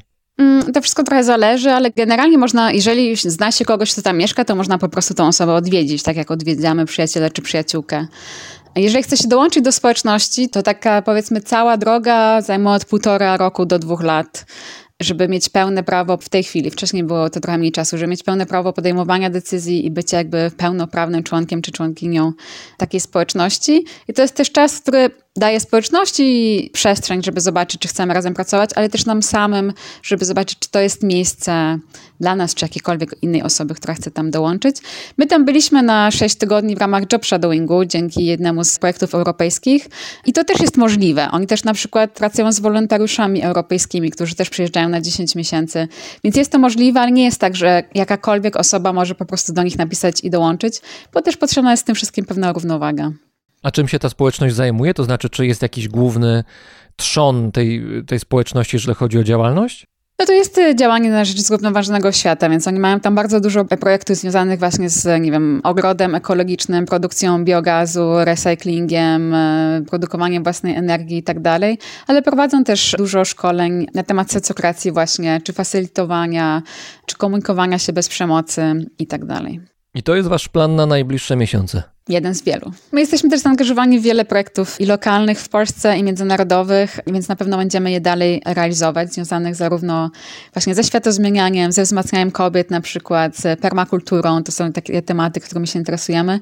Tak, jesteśmy zaangażowani w przynajmniej kilka różnych lokalnych i międzynarodowych projektów. To na koniec bym cię poprosił jeszcze, żebyś poleciła naszym słuchaczom, zarekomendowała nie wiem, może jakąś lekturę albo obejrzenie jakiegoś filmu, które są w stanie w Wademekum wprowadzić na temat tych społeczności, o których rozmawialiśmy. Ja wiem, że one są zróżnicowane i to nie jest tak, że to jest jedna społeczność i ona jest potem jakoś multiplikowana i to, jest, to są kopie. Każda jest inna i osobna i pewnie sama w sobie oryginalna, ale no pewnie są jakieś elementy wspólne. Gdyby ktoś chciał się tym zainteresować, może wejść w głębiej, może założyć własną społeczność albo dołączyć do innych, to jak i gdzie powinien szukać wiedzy na ten temat? Trudno mi wskazać jedną książkę w tej chwili, bo te, które przychodzą mi do głowy, że nie do końca temu odpowiadają, ale ja bym zaczęła od strony Gen Europe. Gen, czyli znowu Global Eco Village Network, ma swoją stronę internetową, gen-myślnik europę.org i tam można znaleźć informacje na temat bardzo różnych ekowiosek i społeczności, też jaka jest definicja według właśnie tego tej sieci ekowiosek światowej, która ma też swoją siedzibę w Europie.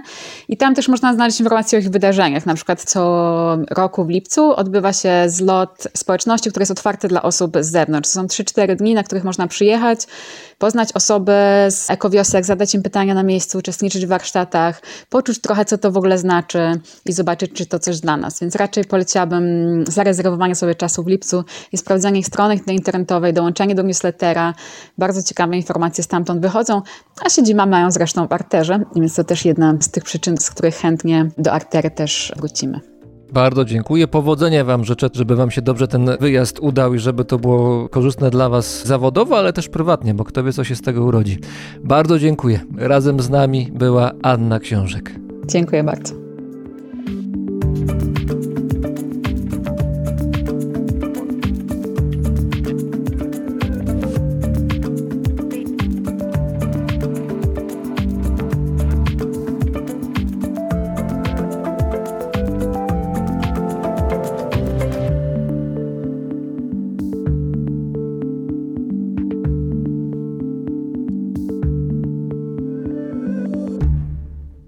Styczniu 2021 roku mogliście posłuchać rozmowy z Krystianem Machnikiem, szefem grupy Napromieniowani. To był odcinek 36. Grupa Napromieniowani skupia ludzi, którzy zafascynowani są miejscami zmienionymi jakoś przez energię nuklearną.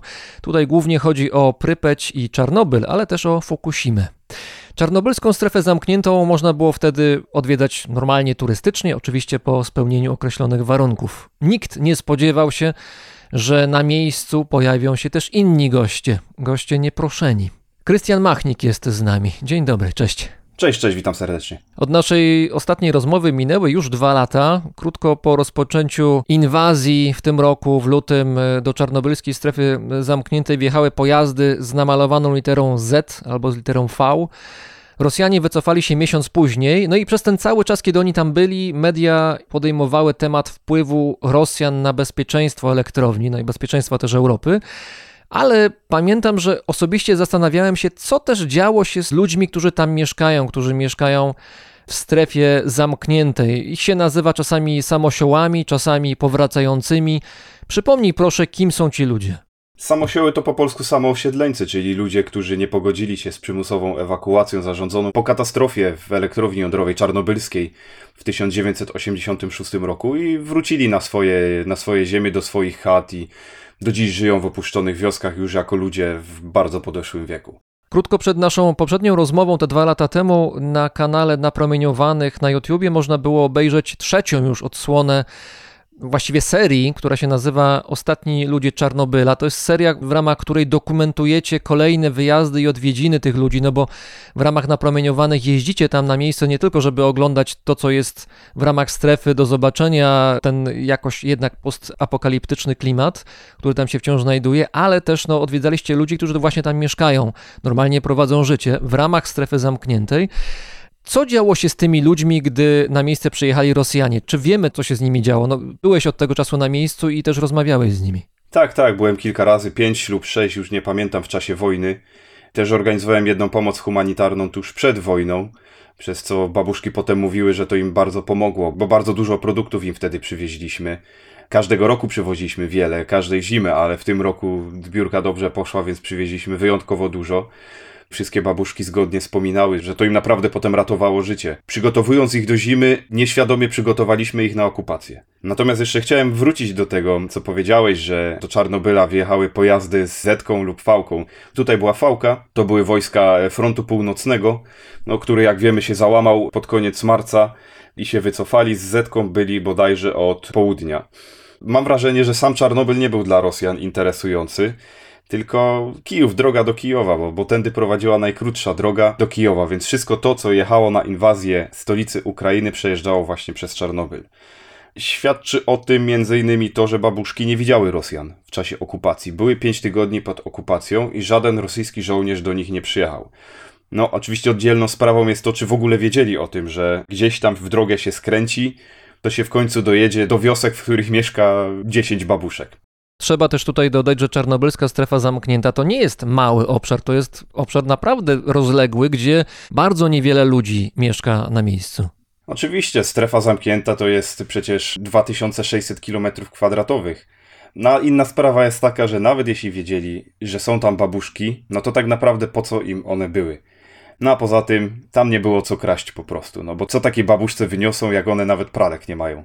Mówiłeś o tym, że Rosjanie przez Czarnobyl kierowali się ku Kijowowi na południe, ale to nie jest tak, że tylko przejechali. No, część z nich jednak tam została na miejscu, elektrownia była pod okupacją.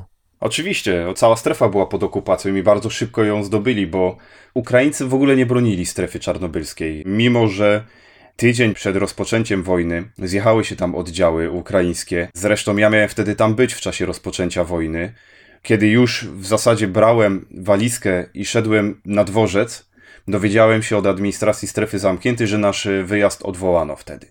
No, wtedy stwierdzono, tam już nie pamiętam jakie były powody, ale podali jakieś w stylu COVID czy coś innie równie niedorzecznego. A tak naprawdę chodziło o to, że oni już wiedzieli, że do inwazji dojdzie na dniach i już zaczynali personel ewakuować. Gdyby na mnie odwołali, to pewnie bym tam był w czasie rozpoczęcia wojny. No ale zmierzam do tego, że wszyscy doskonale wiedzieli, że do tej inwazji dojdzie, a wojska ukraińskie wiedziały, że nie obronią tego terenu. Bo strefa czarnobylska to jest teren przygraniczny, przygraniczny z Białorusią nie byli w stanie po prostu. Wyszli z prostego założenia, że zamiast ponosić ciężkie straty walcząc o każdy metr, lepiej się wycofać i skupić obronę na Kijowie. Tym bardziej, że największe siły chyba, z tego co pamiętam, wjechały nawet przez Czarnobyl na Kijów. Byłeś na miejscu po wycofaniu się Rosjan. Jak strefa wyglądała po ich wyjeździe?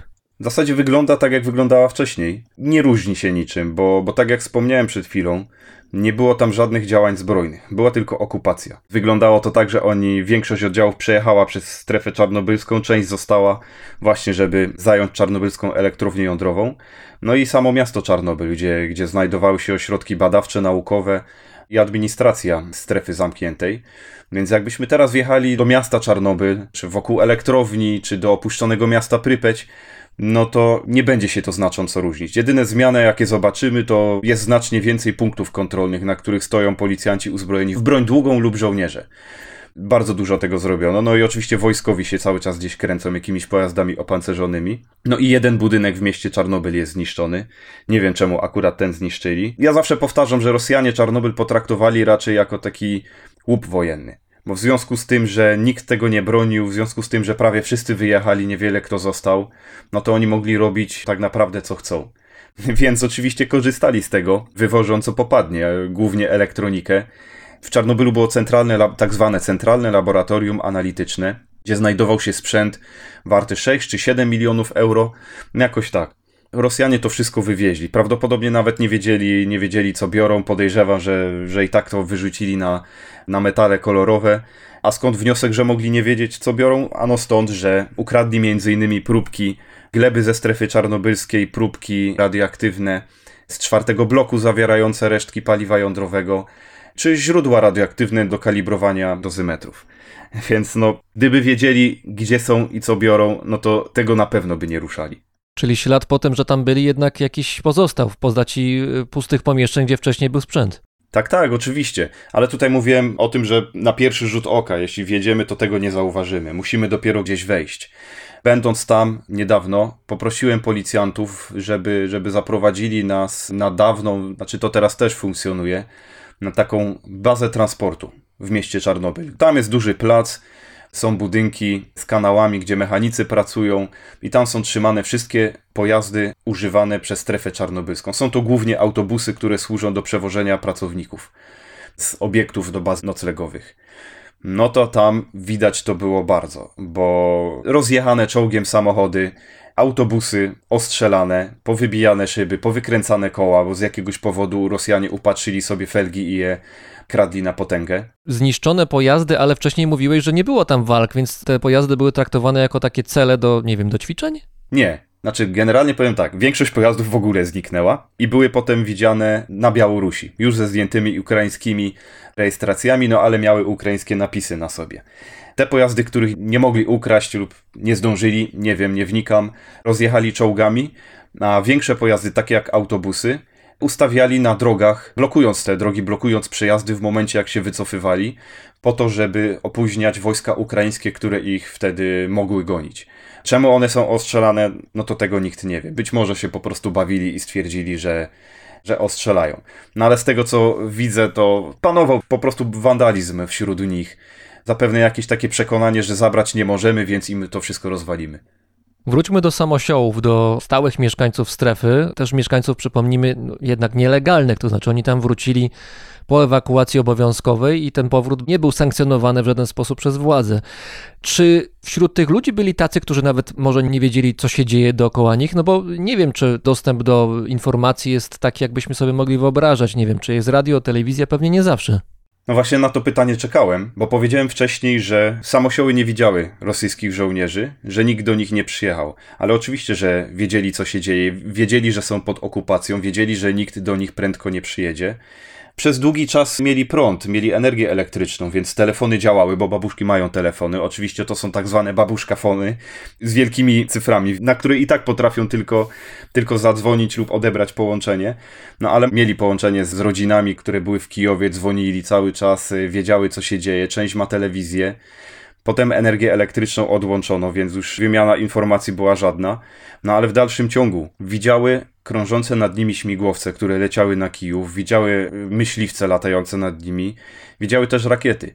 Jedna z babuszek opowiadała, znaczy jedna, nie jedna oczywiście, ale przytoczę historię jednej. One są bardzo podobne do siebie. Babuszka była w ogrodzie i zobaczyła nagle, jak śmigłowiec bojowy leciał nad jej chatą, zawisnął i zaczął strzelać rakietami. Oczywiście nie do niej, tylko gdzieś dużo, dużo dalej. Ale ona opowiadała, że huk był tak potężny, że ona się przewróciła, uderzyła o coś, straciła przytomność. Obudziła się jakiś czas później, nawet nie wie jak długo leżała. Pamięta tylko, że pies obok niej leżał i czekał aż się obudzi. Takich historii tam jest cała masa. Inna babuszka z kolei opowiadała, że widziała lecących kilkanaście bojowych śmigłowców nad rzeką Dniepr, to już w innej wiosce. No, oni wiadomo, rzek używali do tego, żeby móc niżej się poruszać, jako taki korytarz, żeby nie, nie być wykrytymi przez obronę przeciwlotniczą ukraińską. I jeden śmigłowiec nagle zmienił kierunek i zaczął lecieć nad jej chatę. Ona zaczęła uciekać, chować się za jakąś studnią, za czymś. Oczywiście to nic by jej nie dało, no ale taki jest odruch. No ale przeleciał nad nimi. Im to nie było interesujące, na całe szczęście.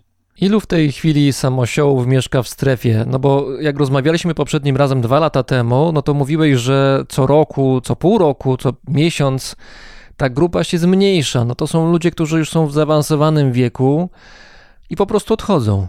Obecnie samosiołów jest 19. Ale tutaj mówię o samosiołach żyjących na wioskach. Czyli tych takich stuprocentowych, że tak powiem, bo mamy jeszcze samosiłów, którzy żyją w mieście Czarnobyl, a tutaj musimy zaznaczyć, że, że samo miasto Czarnobyl, choć zostało ewakuowane, nie ma tam mieszkańców, no to są pracownicy, zawsze tam około 2000 ludzi pracuje i ci ludzie też muszą coś jeść, ci ludzie też muszą no, żyć jakoś po pracy, więc są tam sklepy. Więc te samosioły mieszkające w mieście Czarnobyl, no radzą sobie zdecydowanie lepiej, bo mają pomoc jakichś pracowników, zawsze ktoś może przyjść, a jak nie, no to oni sami mogą pójść do sklepu, jeśli są na tyle sprawni. Natomiast tam na wioskach, no to sklepu nie ma po prostu żadnego i rzadko ktoś przyjeżdża. I tych z wiosek jest obecnie 19. Tutaj chciałem dodać, bo nie tyle umierają. Wtedy jak rozmawialiśmy, wspominałem, że, że to jest kwestia kilku lat, zanim wszyscy umrą i ten temat samosiłów się skończy, zacznie być historią ale nie spodziewałem się, że samosiołów zacznie ubywać w wyniku działań wojennych i nie mówię tutaj o tym, że ktoś zginął. Tutaj przytoczę historię dziadka Wiktora, który był ostatnim mieszkańcem miasta Poliskę w zachodniej części strefy zamkniętej. Bardzo dobrze się trzymał, jeździł samochodem, sam do sklepu. Naprawdę, mimo że był jedynym mieszkańcem w mieście, to tak naprawdę niczego mu nie brakowało. Poza oczywiście towarzystwem ludzi. No i co zrobili Rosjanie? Przyjechali, Zabrali go stamtąd siłą i wywieźli na Białoruś. Tam z nim potem miesiąc kontaktu nie było, aż w końcu wywieźli do Rosji. No i wiadomo, że, że już nie wróci. Jego starą ładę ostrzelali i spalili. Po co to zrobili, nie wiem. Albo na przykład wioska Teremci, znajdująca się na złączeniu rzek Prypeć i Dniepr. Tam jeszcze rok temu mieszkało też 10 osób, jak w drugiej wiosce Kupowate. Obecnie mieszkają tam 4 osoby. Większość wyjechała, znaczy niektórzy też umarli, ale większość wyjechała właśnie w wyniku działań zbrojnych, bo po tym jak Rosjanie się wycofali 1 kwietnia całkowicie z czarnobylskiej strefy zamkniętej, Ukraińcy przyjechali i wysadzili w powietrze jedyny most, który można było dojechać do tej wioski. Oczywiście pewnie już tutaj słuchacze sobie zadają pytanie, no po co go rozwalali, skoro Rosjan już nie było, a odcinali tym ludziom dostęp do świata. No rozwalali dlatego, że nie mieli tej pewności, że Rosjanie nie wrócą. Mogło być przecież tak, że oni się przegrupują na Białorusi, uzupełnią siły i przyjadą jeszcze mocniejsi. A ten właśnie most był jednym z głównych punktów przeładunkowych na inwazji Kijowa. To tamtędy właśnie jechały czołgi. Oni chcieli im ograniczyć te możliwości.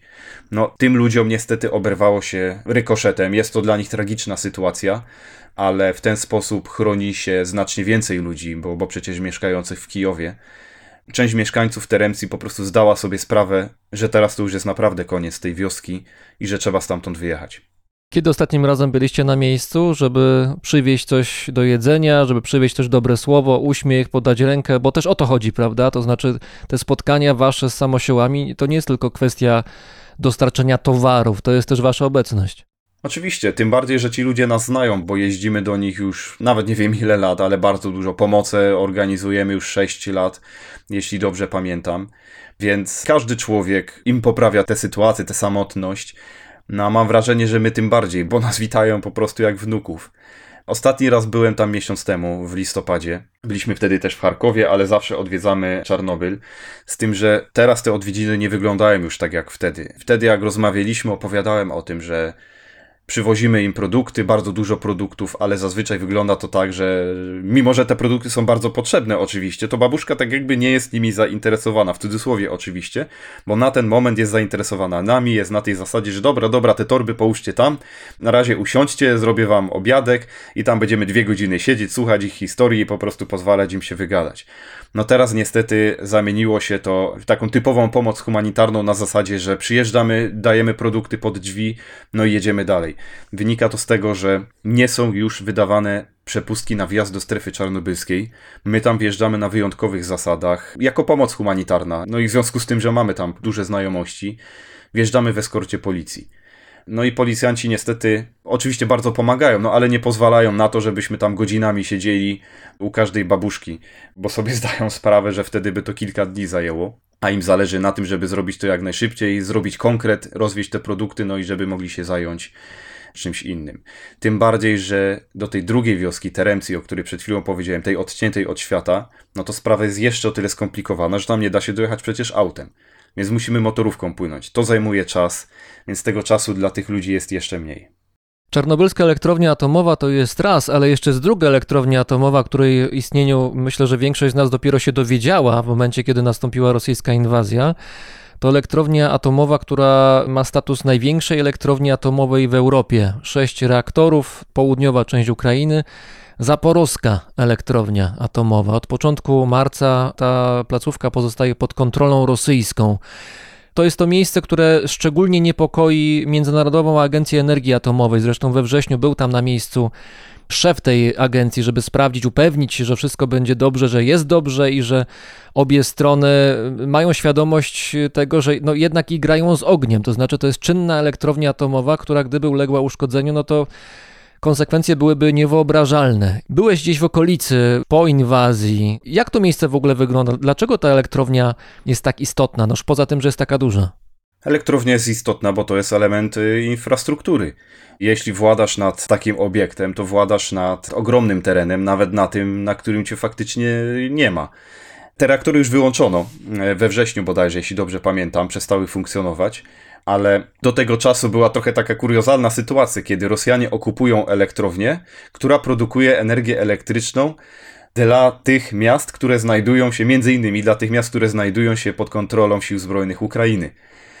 Dopiero jak Rosja zaczęła otwarcie atakować elementy infrastruktury krytycznej, wtedy zdecydowali się wyłączyć te wszystkie reaktory, żeby Ukraińcom utrudnić zadanie, żeby ich pozbawić energii elektrycznej. Natomiast jak tam obecnie wygląda? Ciężko mi to jednoznacznie powiedzieć. Powiem tak, dziwnie na pewno. Dziwne jest to miejsce, bo jak ludziom pokazuję zdjęcia albo nagrania, zawsze mi zadają pytania: i gdzie jest ta wojna? Bo przecież cały czas w telewizji słyszą, że tam ostrzelano elektrownię, że jakieś działania były wokół niej, że generalnie można wyjść z założenia, oglądając telewizję czy słuchając radia, że cały czas coś się dzieje wokół tej elektrowni. No ale współczesna wojna to nie jest hollywoodzki film, to nie jest szeregowiec Ryan. Wygląda to tak, że wszystko normalnie funkcjonuje. Żołnierze są gdzieś pochowani po lasach. Nagle leci rakieta, walnie w coś, po chwili wraca wszystko do życia. My byliśmy w Nikopolu. To jest miasteczko naprzeciwko zaporowskiej elektrowni jądrowej. No tam mamy sytuację taką, że zaporowska elektrownia jądrowa znajduje się nad rzeką Dniepr. I ta rzeka rozdziela tereny okupowane przez Rosję od terenów kontrolowanych przez Ukrainę. I Nikopol jest właśnie po tej drugiej stronie. Więc będąc w Nikopolu, możemy sobie spojrzeć na tereny okupowane i na zaporowską elektrownię jądrową. Samo miasto jest dosyć mocno wyludnione. Tam usłyszałem, że większość po prostu wyjechała, że jakieś 20% mieszkańców została, czyli ci pewnie najbardziej zatwardziali, którzy stwierdzili, że nigdzie się stąd nie ruszamy. Pozostała część uciekła gdzieś albo do zachodniej Ukrainy, albo do Polski. Tam jechaliśmy też z pomocą humanitarną do rodzin wielodzietnych, które no, nie mogą sobie poradzić z tą sytuacją. No cały czas są alarmy po prostu. Siadamy z taką rodziną, rozmawiamy z matką, tutaj kilka dzieciaków siedzi patrzy na nas i cały czas te alarmy wyją jeden za drugim. No i Rosjanie oczywiście w nocy ostrzeliwują miasto. Nie ma nocy, żeby, żeby nie strzelali. Więc życie wygląda tam tak, że ludzie za dnia żyją w swoich domach w Nikopolu, a na noc wyjeżdżają gdzieś na działkę, żeby tam przenocować, bo po działkach Rosjanie nie będą strzelali. Ich interesuje strzelanie po mieście, żeby jak największe straty zadawać, żeby po prostu terroryzować ludność, żeby się bali.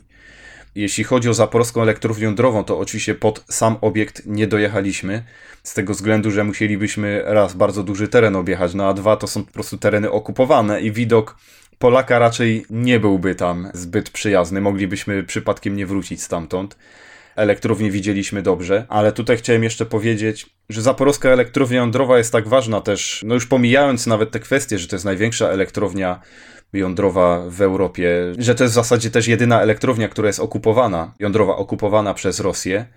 No ale ona jest też wykorzystywana militarnie. Rosjanie wiadomo, nic sobie nie robią z żadnych umów międzynarodowych, które zresztą sami podpisali. Ustawiają tam wyrzutnie rakietowe i właśnie stamtąd strzelają na chociażby na miasto Nikopol. Ukraińcy mają tam duży problem, no bo jak odpowiedzieć? Jeśli odpowiedzą tym samym, trafią pechowo, no to zaraz będzie, że, że Ukraińcy ostrzelali swoją elektrownię i że doprowadzili do zniszczenia. A Rosjanie z premedytacją jeszcze ustawiają swoje wyrzutnie na przykład między budynkiem reaktora a budynkiem wypalonego paliwa jądrowego. Więc ryzyko pomyłki jest y, tragiczny w skutkach bardzo, bardzo duże. Ile elektrowni jądrowych Ukraina w ogóle ma, oprócz tej wygaszonej w Czarnobylu, no i również wygaszonej zaporowskiej elektrowni jądrowej, no bo ona już nie działa od niedawna? Tak, mamy Czarnobylską elektrownię jądrową, która wiadomo nie funkcjonuje. Mamy Zaporowską, która już też nie funkcjonuje. Mamy jeszcze południowo-ukraińską, to jest trzecia, mamy Chmielnicką, to jest czwarta i mamy Rówieńską elektrownię jądrową, to jest piąta, która znajduje się zresztą dosyć blisko od granic Polski, jakieś dwie godziny jazdy. Jestem ciekaw, czy zachowujesz spokój, mając y, już całkiem rozległą wiedzę, jeżeli chodzi o kwestie elektrowni atomowych, no możliwości tych elektrowni i tego, co może ewentualnie pójść nie tak. Podejrzewam, że raczej nie jest tak, że sobie zapas jodu czy płynu Lugola w domu zgromadziłeś na wszelki wypadek. Raczej zachowujesz spokój i obserwujesz sytuację. Jestem spokojny. Tutaj jeszcze powiem, że e, płynu Lugola jak najbardziej nie robić zapasu, bo tego nie pijemy, to jest do stosowania zewnętrznego. Natomiast jeśli chodzi o tabletki z jodkiem potasu, no to one są na receptę i będą rozdawane przez państwo dopiero w momencie, jak będzie potwierdzone skażenie radioaktywne. Właśnie z tego względu, żeby ludzie w panice nie, nie łykali tego, opierając się na niesprawdzonych informacjach. A jak wiemy, fejki krążą jeden za drugim jest ten spokojne umiarkowanie. Generalnie elektrownie jądrowe projektuje się tak, i ta zaporowska też jest w taki sposób zaprojektowana, że ta kopuła, która przykrywa reaktor, halę reaktora, jest zaprojektowana w taki sposób, żeby wytrzymać uderzenie samolotu, czyli jest bardzo silna. No ale jeśli uderzy w nią odpowiednio mocny pocisk burzący, no to oczywiście, że ją rozwali i dojdzie wtedy do katastrofy. No ale nie sądzę, żeby do czegoś takiego miało miało dojść, bo nikomu na tym nie zależy. Gdyby Rosjanie chcieli to zrobić, już dawno by to zrobili. Ukraińcom tym bardziej na tym nie zależy, no bo to jest ich elektrownia na ich terenie i im zależy na tym, żeby wypędzić Rosjan i żeby wszystko wróciło do normy. Nie będą przecież niszczyć czegoś, co będzie im potrzebne do odbudowy kraju. A bez energii elektrycznej nic się nie zrobi. A co z tymi ostrzałami? Kto w takim razie strzela? Bo w mediach mówią, że Rosjanie ostrzelali zaporowską elektrownię jądrową, po czym mówią, że, że ona jest okupowana przez Rosjan właśnie. No i każdy wtedy sobie zadaje pytanie, że przecież to nielogiczne, że jak strzelają do siebie. Bardzo ten temat śledzę, no i rozmawiałem z ludźmi tam na miejscu, którzy widzą skąd lecą rakiety. I mam też znajomych w Energodarze, w tym mieście okupowanym wśród pracowników zaporowskiej elektrowni jądrowej więc informacje dosyć pewne. Przede wszystkim większość rakiet nie trafia w nic. Te rakiety uderzają gdzieś między budynkami, gdzieś w jakieś pole, a jak w budynki uderzają, to najczęściej wydmuszki, które nawet nie, nie eksplodują, bo są pozbawione ładunku. Wygląda to trochę tak, jakby ktoś bardzo chciał pokazywać, że zobaczcie, strzelają. We wrześniu do zaporowskiej elektrowni jądrowej przyjechali inspektorzy z Międzynarodowej Agencji Energii Atomowej. Rosjanie bardzo chcieli się wykazać i pokazali im jeden z elementów rakiety wbity w beton jako dowód na to, że Ukraińcy strzelają. I to jest nagrane nawet. I w pewnym momencie jeden z inspektorów zapytał, ale czemu ta rakieta jest wbita tak, jakby nadleciała od strony okupowanej, a nie ukraińskiej. No to wtedy ten zmieszany ekspert atomowy, bo tak go przedstawiono, gdzie on nie był ekspertem atomowym, był biologiem, stwierdził, że jak rakieta się wbija w beton, to wykonuje obrót o 180 stopni. No bądźmy poważni. Podejrzewam, że nawet przedszkolak w to nie uwierzy. No ale coś trzeba było na szybko wymyślić, jak już pokazali przypadkiem coś, co potwierdza to, że Rosjanie po prostu strzelają. No i inna sprawa, przecież kamery przemysłowe nawet nagrały atak rosyjski na zaporowską elektrownię jądrową, gdzie widać, jak transportery opancerzone rosyjskie strzelają do budynków zaporowskiej elektrowni jądrowej, wynikiem czego jeden budynek spłonął częściowo, no i jeden pocisk trafił, o czym się nie mówiło, ale jeden pocisk trafił bezpośrednio w budynek reaktora. Nic się wtedy nie stało, ale było bezpośrednie trafienie. Zresztą dodajmy, Rosja jest pierwszym krajem, który dopuścił się zbrojnego ataku na czynną elektrownię jądrową. Tego nie mieliśmy nigdy w całej historii energetyki jądrowej. Kiedy następnym razem się wybieracie do samosiołów? Myślimy o lutym, żeby pojechać. Na razie skończyły nam się po prostu pieniądze na to, żeby robić kolejne akcje humanitarne, więc na dniach chcemy uruchomić kolejną zbiórkę na naszej stronie i od jej efektów będzie zależało, czy nam się uda w lutym pojechać. Jeśli zbiórka pójdzie dobrze, to oczywiście pojedziemy, bo no to jest ciężki czas dla samosiołów, plus jest zima, więc dodatkowo im ciężko i chcemy im zapewnić zapasy, żeby, żeby mogli spokojnie do, do lata przetrwać ten czas, te mrozy. Bardzo dziękuję. Razem z nami był Krystian Machnik, szef grupy Napromieniowanie. Ja również dziękuję.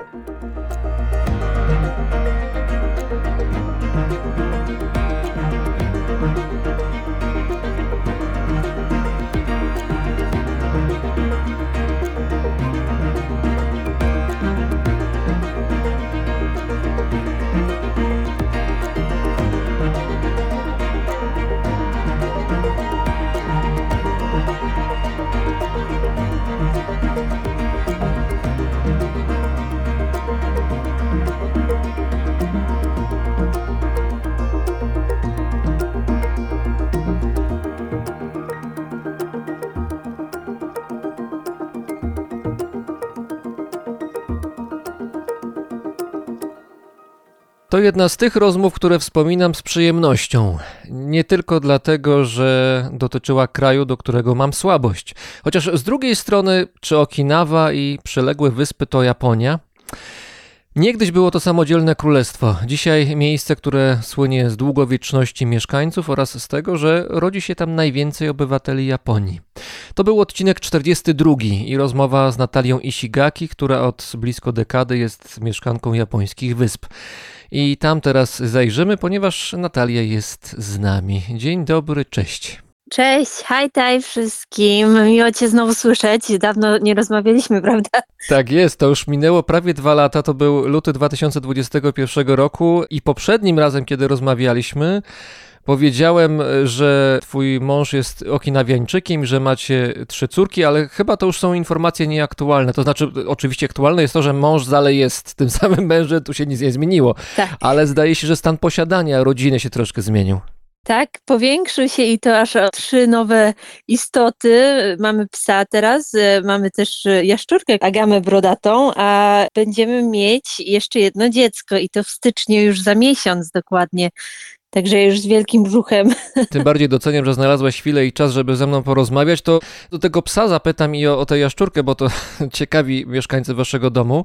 Natomiast wspomnijmy o tym, że wtedy, kiedy rozmawialiśmy, te prawie dwa lata temu, mieszkaliście w Urasoe, to na południu Okinawy i to chyba też już jest nieaktualne, prawda? Bo z miasta przeprowadziliście się na wieś. Około roku temu przeprowadziliśmy się z miasta na wieś, na taką prawdziwą okinawiańską wieś, gdzie dookoła nas nie ma prawie nic. Mamy paru sąsiadów, ale większość z nich to jest tacy dziadkowie 90 lat plus. No a dookoła nas jest dżungla i po prostu no natura.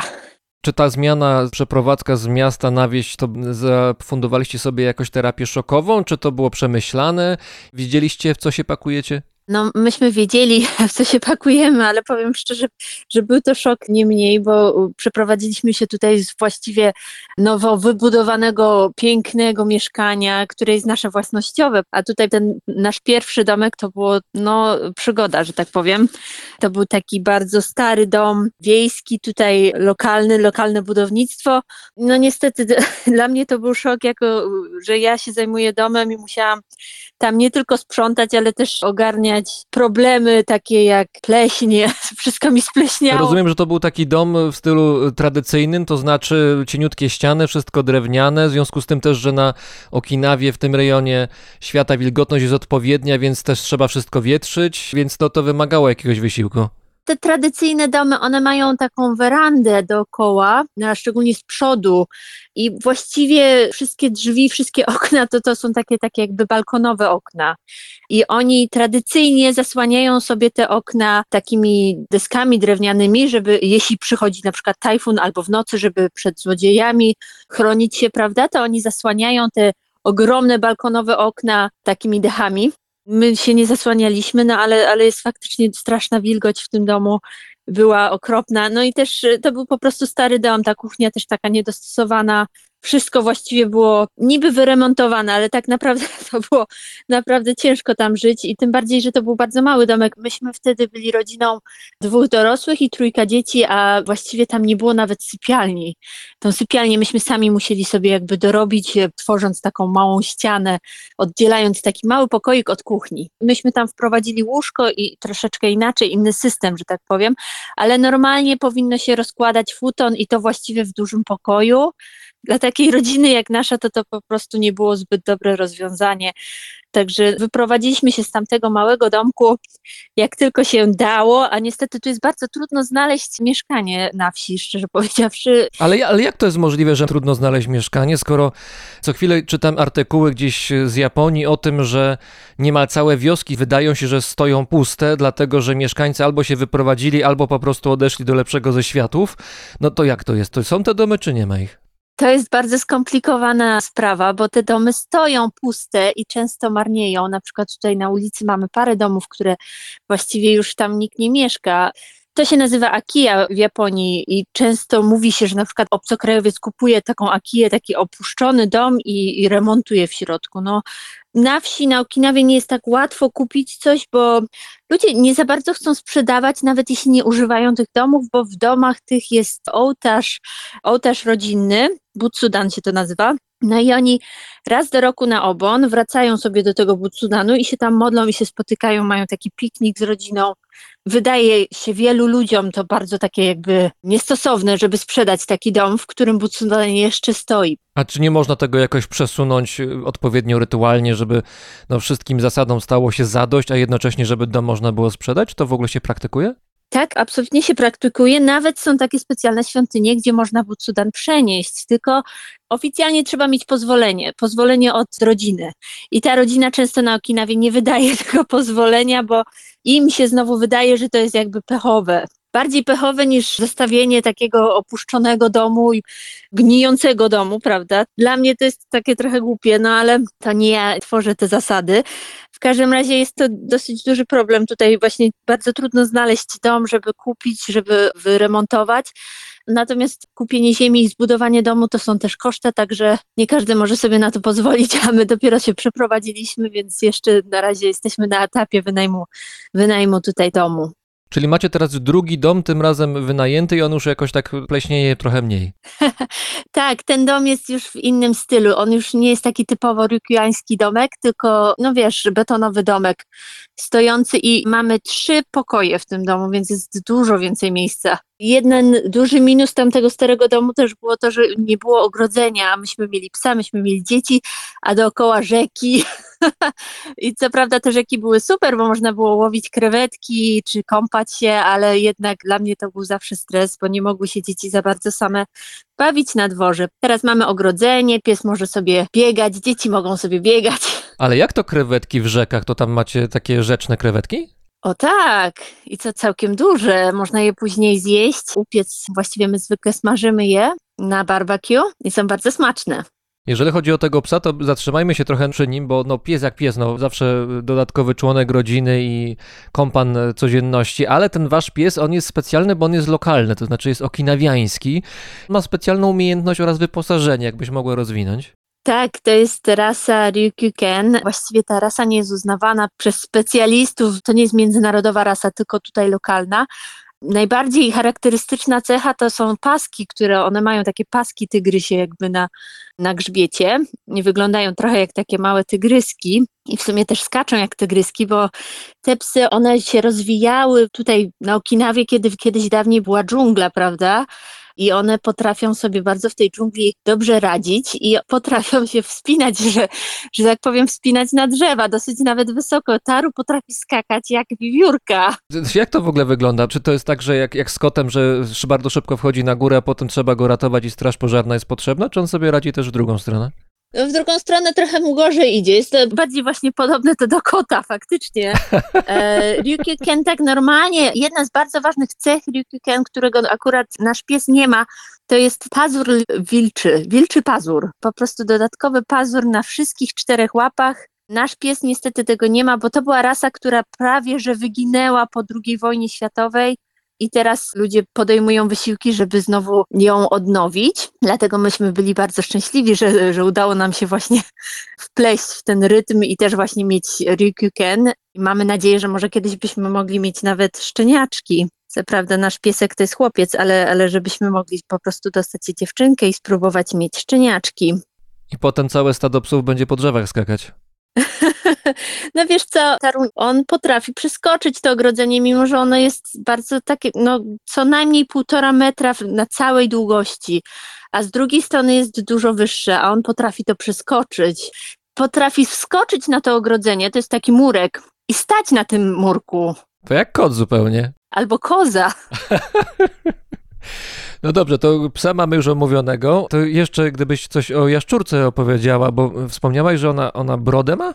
To jest agama brodata, to jest e, bardzo popularne zwierzątko. Było to marzenie mojej córki najstarszej, żeby mieć e, taką jaszczurkę w domu, agamę brodatą, no i wreszcie się nam udało. To po angielsku się nazywa Bearded Dragon, więc w ogóle jesteśmy bardzo zafascynowani wszyscy e, tą jaszczurką i wyobraź sobie, ona się stała takim moim zwierzątkiem, teraz ja się zawsze nią zajmuję, bo kocham ją ponad życie, jest taka słodka, że można ją zjeść. A jak się wchodzi w interakcję z taką jaszczurką? No bo mnie się wydaje, że to jest takie, no jednak zimnokrwiste zwierzę, nie mówię tylko o biologii.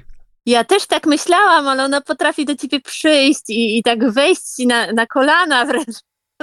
No jest taka słodka i bardzo fascynujące zwierzę jak dla mnie. W tej chwili akurat nie mogę się za bardzo z nią bawić, e, czy wchodzić w jakiekolwiek interakcje, bo akurat przechodzi brumację. Brumacja to jest taka hibernacja tych e, agam brodatych. Przez około 4 miesiące. Nasza jaszczurka tak z 4 miesiące śpi mniej więcej.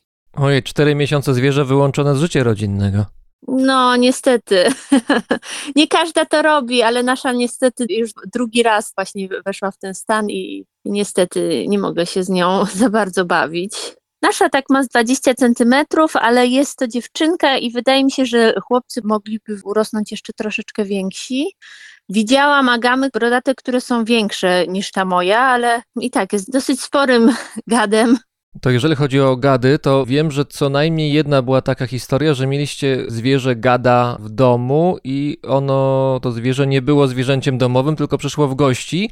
I jak z, gdzieś czytałem tę historię u ciebie w internecie, chyba na Instagramie, to miałem takie wrażenie, że to była mrożąca krew w żyłach historia, ale zdaje się, że kontekst jest jednak zupełnie inny, przynajmniej w ramach kontekstu okinawiańskiego. Myśmy w naszym domu nie mieli takiej historii. Oczywiście mamy bardzo dużo tych gecko, gekonów takich małych. One są bardzo miłe widziane, bo one zjadają karaluchy i inne robaki. Natomiast tak, Hiro kiedyś, to nie było u nas w domu, tylko to było u, u znajomego Hiro, który pozwolił mu się zatrzymać. Jeszcze wtedy nie mieszkaliśmy na wsi, a on co tydzień jeździł na farmę, żeby plewić, czy to chyba była zbiory właśnie, zima, czyli takie zwierzęta włażą do domu, żeby znaleźć schronienie. No i ten znajomy pozwolił mu przenocować w takim domku, w którym on właściwie nie mieszkał na full time, na pełen etat, że tak powiem, tylko przyjeżdżał czasami do swojej mamy i tam mieszkał w tym domku. No i Hiro wchodzi do łazienki i mówi, że coś widzi, coś tam wisi, coś zwisa. No i patrzę, a to jest taka dosyć duża skóra węża. Węże przynoszą pieniądze i przynoszą szczęście, prawda? W Japonii się tak mówi. Więc sięgnął po tą skórę węża, ciągnie, ciągnie, ciągnie, okazała się bardzo, bardzo długa, a później, później znalazł tego węża, ten wąż był tam na górze i spał przez zimę. Ale to był wąż taki, który zjada ludzi w całości, czy taki łagodny raczej? Nie, te węże, one mogą być może tak z dwumetrowe max, y, ale są takie dosyć grube. No to maleństwo. To są duże węże, ale to była akamata. Akamaty mogą ugryźć, także trzeba uważać oczywiście, ale, ale nie są jadowite. W tym roku znowu na farmie Hiro znalazł aż dwa węże habu, które są śmiertelnie jadowite. A czy to jest tak, że jak mieszkacie na wsi, gdzie, jak rozumiem, szansa na spotkanie jakiegoś dzikiego zwierza, na przykład węża, jest większa niż w mieście? Czy w szkołach, przedszkolach dzieciaki na przykład są szkolone, są jakoś obeznane z tym, jak rozpoznawać zwierzęta niebezpieczne i jak odróżniać je od tych bezpiecznych? Czy to się jakoś robi naturalnie, że ta wiedza przechodzi po prostu z dniem codziennym? Wiesz co, akurat te węże habu, one są na całej wyspie i można je spotkać tak samo tutaj w lesie, tak jak i w mieście, w parkach na przykład. Także jest to coś takiego, o czym się mówi dzieciom na całej wyspie, właściwie też i w mieście. Pokazuje się zdjęcia, pokazuje się żywe osobniki w zoo na przykład, czy w jakichś tam muzeach. No i dzieci muszą wiedzieć, jak odróżnić. Jest to dosyć niebezpieczne, jak się spotka takiego węża, ale, ale wąż sam w sobie no, nie chce człowieka ugryźć. Najbardziej niebezpieczne to jest właśnie na farmie, jak Hiro pracuje, na przykład kosi trawę i tam jakiś wąż jest i on by na niego nadepnął, bo mimo, że nosi takie dosyć grube gumiaki, to ten wąż jest silny. Te jego kły mogłyby przebić nawet gumę. Kiedy rozmawialiśmy prawie dwa lata temu, to jeszcze pandemia miała się całkiem dobrze, szczególnie w Japonii, gdzie Japonia, jak wiemy, przez długi, długi czas, jako jeden z, Mhm. e, z krajów tych bardziej rozwiniętych, utrzymywała zamknięcie dosyć wyraźnie, szczególnie na obcokrajowców, bo obcokrajowiec w Japonii jest wciąż, jak się okazuje, gaijin jest traktowany jako, jako takie niebezpieczeństwo i na przykład Japończycy mogli z Japonii wyjeżdżać w pewnym momencie i wracać spokojnie, no mniej więcej oczywiście, nie było jakichś wielkich obostrzeń, natomiast obcokrajowcy to byli traktowani jako osobniki bardzo, bardzo podejrzane i przez długi czas wjeżdżać w ogóle nie mogli. Jak wyglądało to wasze życie przez ostatnie dwa lata, kiedy Japonia z tej pandemii wychodziła? Czy w ogóle masz poczucie, oczywiście z perspektywy Okinawy, że jakoś Japonia się zmieniła w związku z pandemią? Nie wiem, czy zmieniła, ale powiem tylko tyle, że u nas ta pandemia się jeszcze nie skończyła.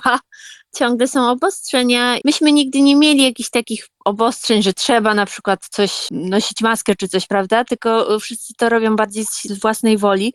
Bardzo trudno jest mi na przykład iść do lekarza, jak ktoś ma gorączkę. U mnie w rodzinie, wiadomo, dzieci mają gorączkę, od czasu do czasu są chore, a ja nie mogę po prostu pójść do lekarza, tylko muszę iść zrobić ten PCR test, bo inaczej mnie nie przyjmą w ogóle. Tutaj na przykład ciągle się mówi, że niektóre eventy, a może, może nie będą jednak robić w tym roku, bo korona. Także jak słyszę moich znajomych w Europie, którzy już żyją no tak normalnie jak kiedyś, Wcześniej to mi nie przeszkadzało aż tak bardzo, ale teraz to już aż mnie trochę denerwuje, że, że w Japonii po prostu cały czas ta pandemia się trzyma mocno, że tak powiem. E, Chociaż faktycznie Hiro mi mówił ostatnio, że dosyć dużo osób jest ciągle chorych na koronę i że trzeba uważać. Nawet mieliśmy taki alarm, że w przedszkolu ja- jakieś dziecko zachorowało właśnie na koronę. A rozumiem, że ludzie mają takie podejście, że no skoro władze mówią, że trzeba uważać i utrzymywać te wszystkie obostrzenia, no to trzeba się dostosować. Pewnie to jest takie japońskie podejście wciąż. Tak, dokładnie. Co prawda, no widać takie rozluźnienie, ludzie się zaczęli spotykać i coraz mniej ludzi nosi maski. Czy jak się spotykam ze znajomymi, z sąsiadami, to, to właściwie już nie nosimy maski, chyba że to jest jakaś babcia czy dziadek, no to tak na wszelki wypadek, prawda, zakłada się tą maskę, ale, ale tak, Japończycy ogólnie, szczególnie z tymi maskami, nie mają za, za dużego problemu z tym, bo właściwie nosiliśmy maski od zawsze. Chodzi o tę sytuację, że jak na przykład człowiek czuł, że jest lekko przeziębiony albo nawet bardziej chory i nie wiem, w komunikacji miejskiej jeździł, to momentalnie zakładał maskę, albo w drugą stronę i nawet jeżeli jeździł komunikacją miejską, to zakładał, że tam jest większe ryzyko, bo to jest naturalne, tam jest większe ryzyko, żeby, żeby coś złapać, niezależnie od pandemii czy nie pandemii. Część ludzi przynajmniej jeździła z maskami normalnie w rzeczywistości jeszcze przedpandemicznej. Tak, dokładnie. No, ja przecież jeszcze do Polski, to było przed pandemią, leciliśmy z Hiro razem w maskach, bo nie chcieliśmy złapać jakiejś grypy czy czegoś, prawda, na wakacje. Ale w Japonii tak naprawdę najczęściej nosi się maskę prewencyjnie, jeśli czujesz, że na przykład katar masz albo coś cię bierze, to wtedy zakładasz maskę prewencyjnie, żeby kogoś innego nie zarazić i to jest częściej spotykane niż żeby siebie samemu chronić. Bardzo dziękuję. Razem z nami była Natalia Ishigaki, którą możecie znaleźć na Instagramie między innymi wpisując hasło Nati Ishigaki z kropką pomiędzy imieniem a nazwiskiem. Bardzo Ci dziękuję i życzę udanego rozwiązania w styczniu i powiększania rodziny. Dziękuję bardzo. Już nie mogę się doczekać, bo już mam dosyć tej ciąży. Jestem ciężka, okropna, wielka jak wieloryb, no ale dobrze. Wszystkiego dobrego. Dziękuję i Tobie też życzę wszystkiego, wesołych świąt.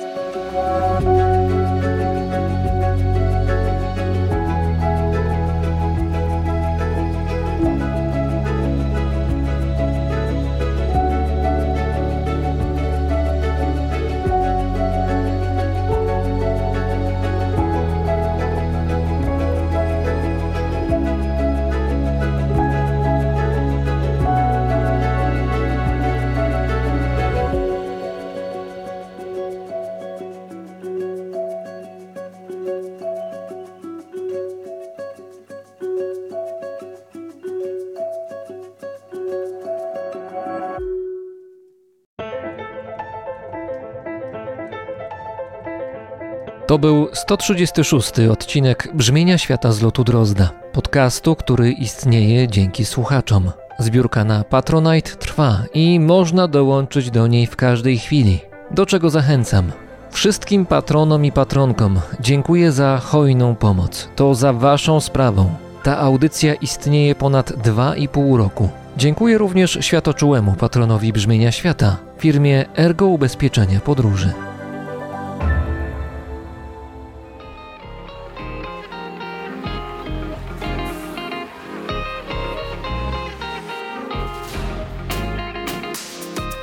Paweł Drozd, czyli ja, mówi Wam dobrego dnia i dobrych świąt.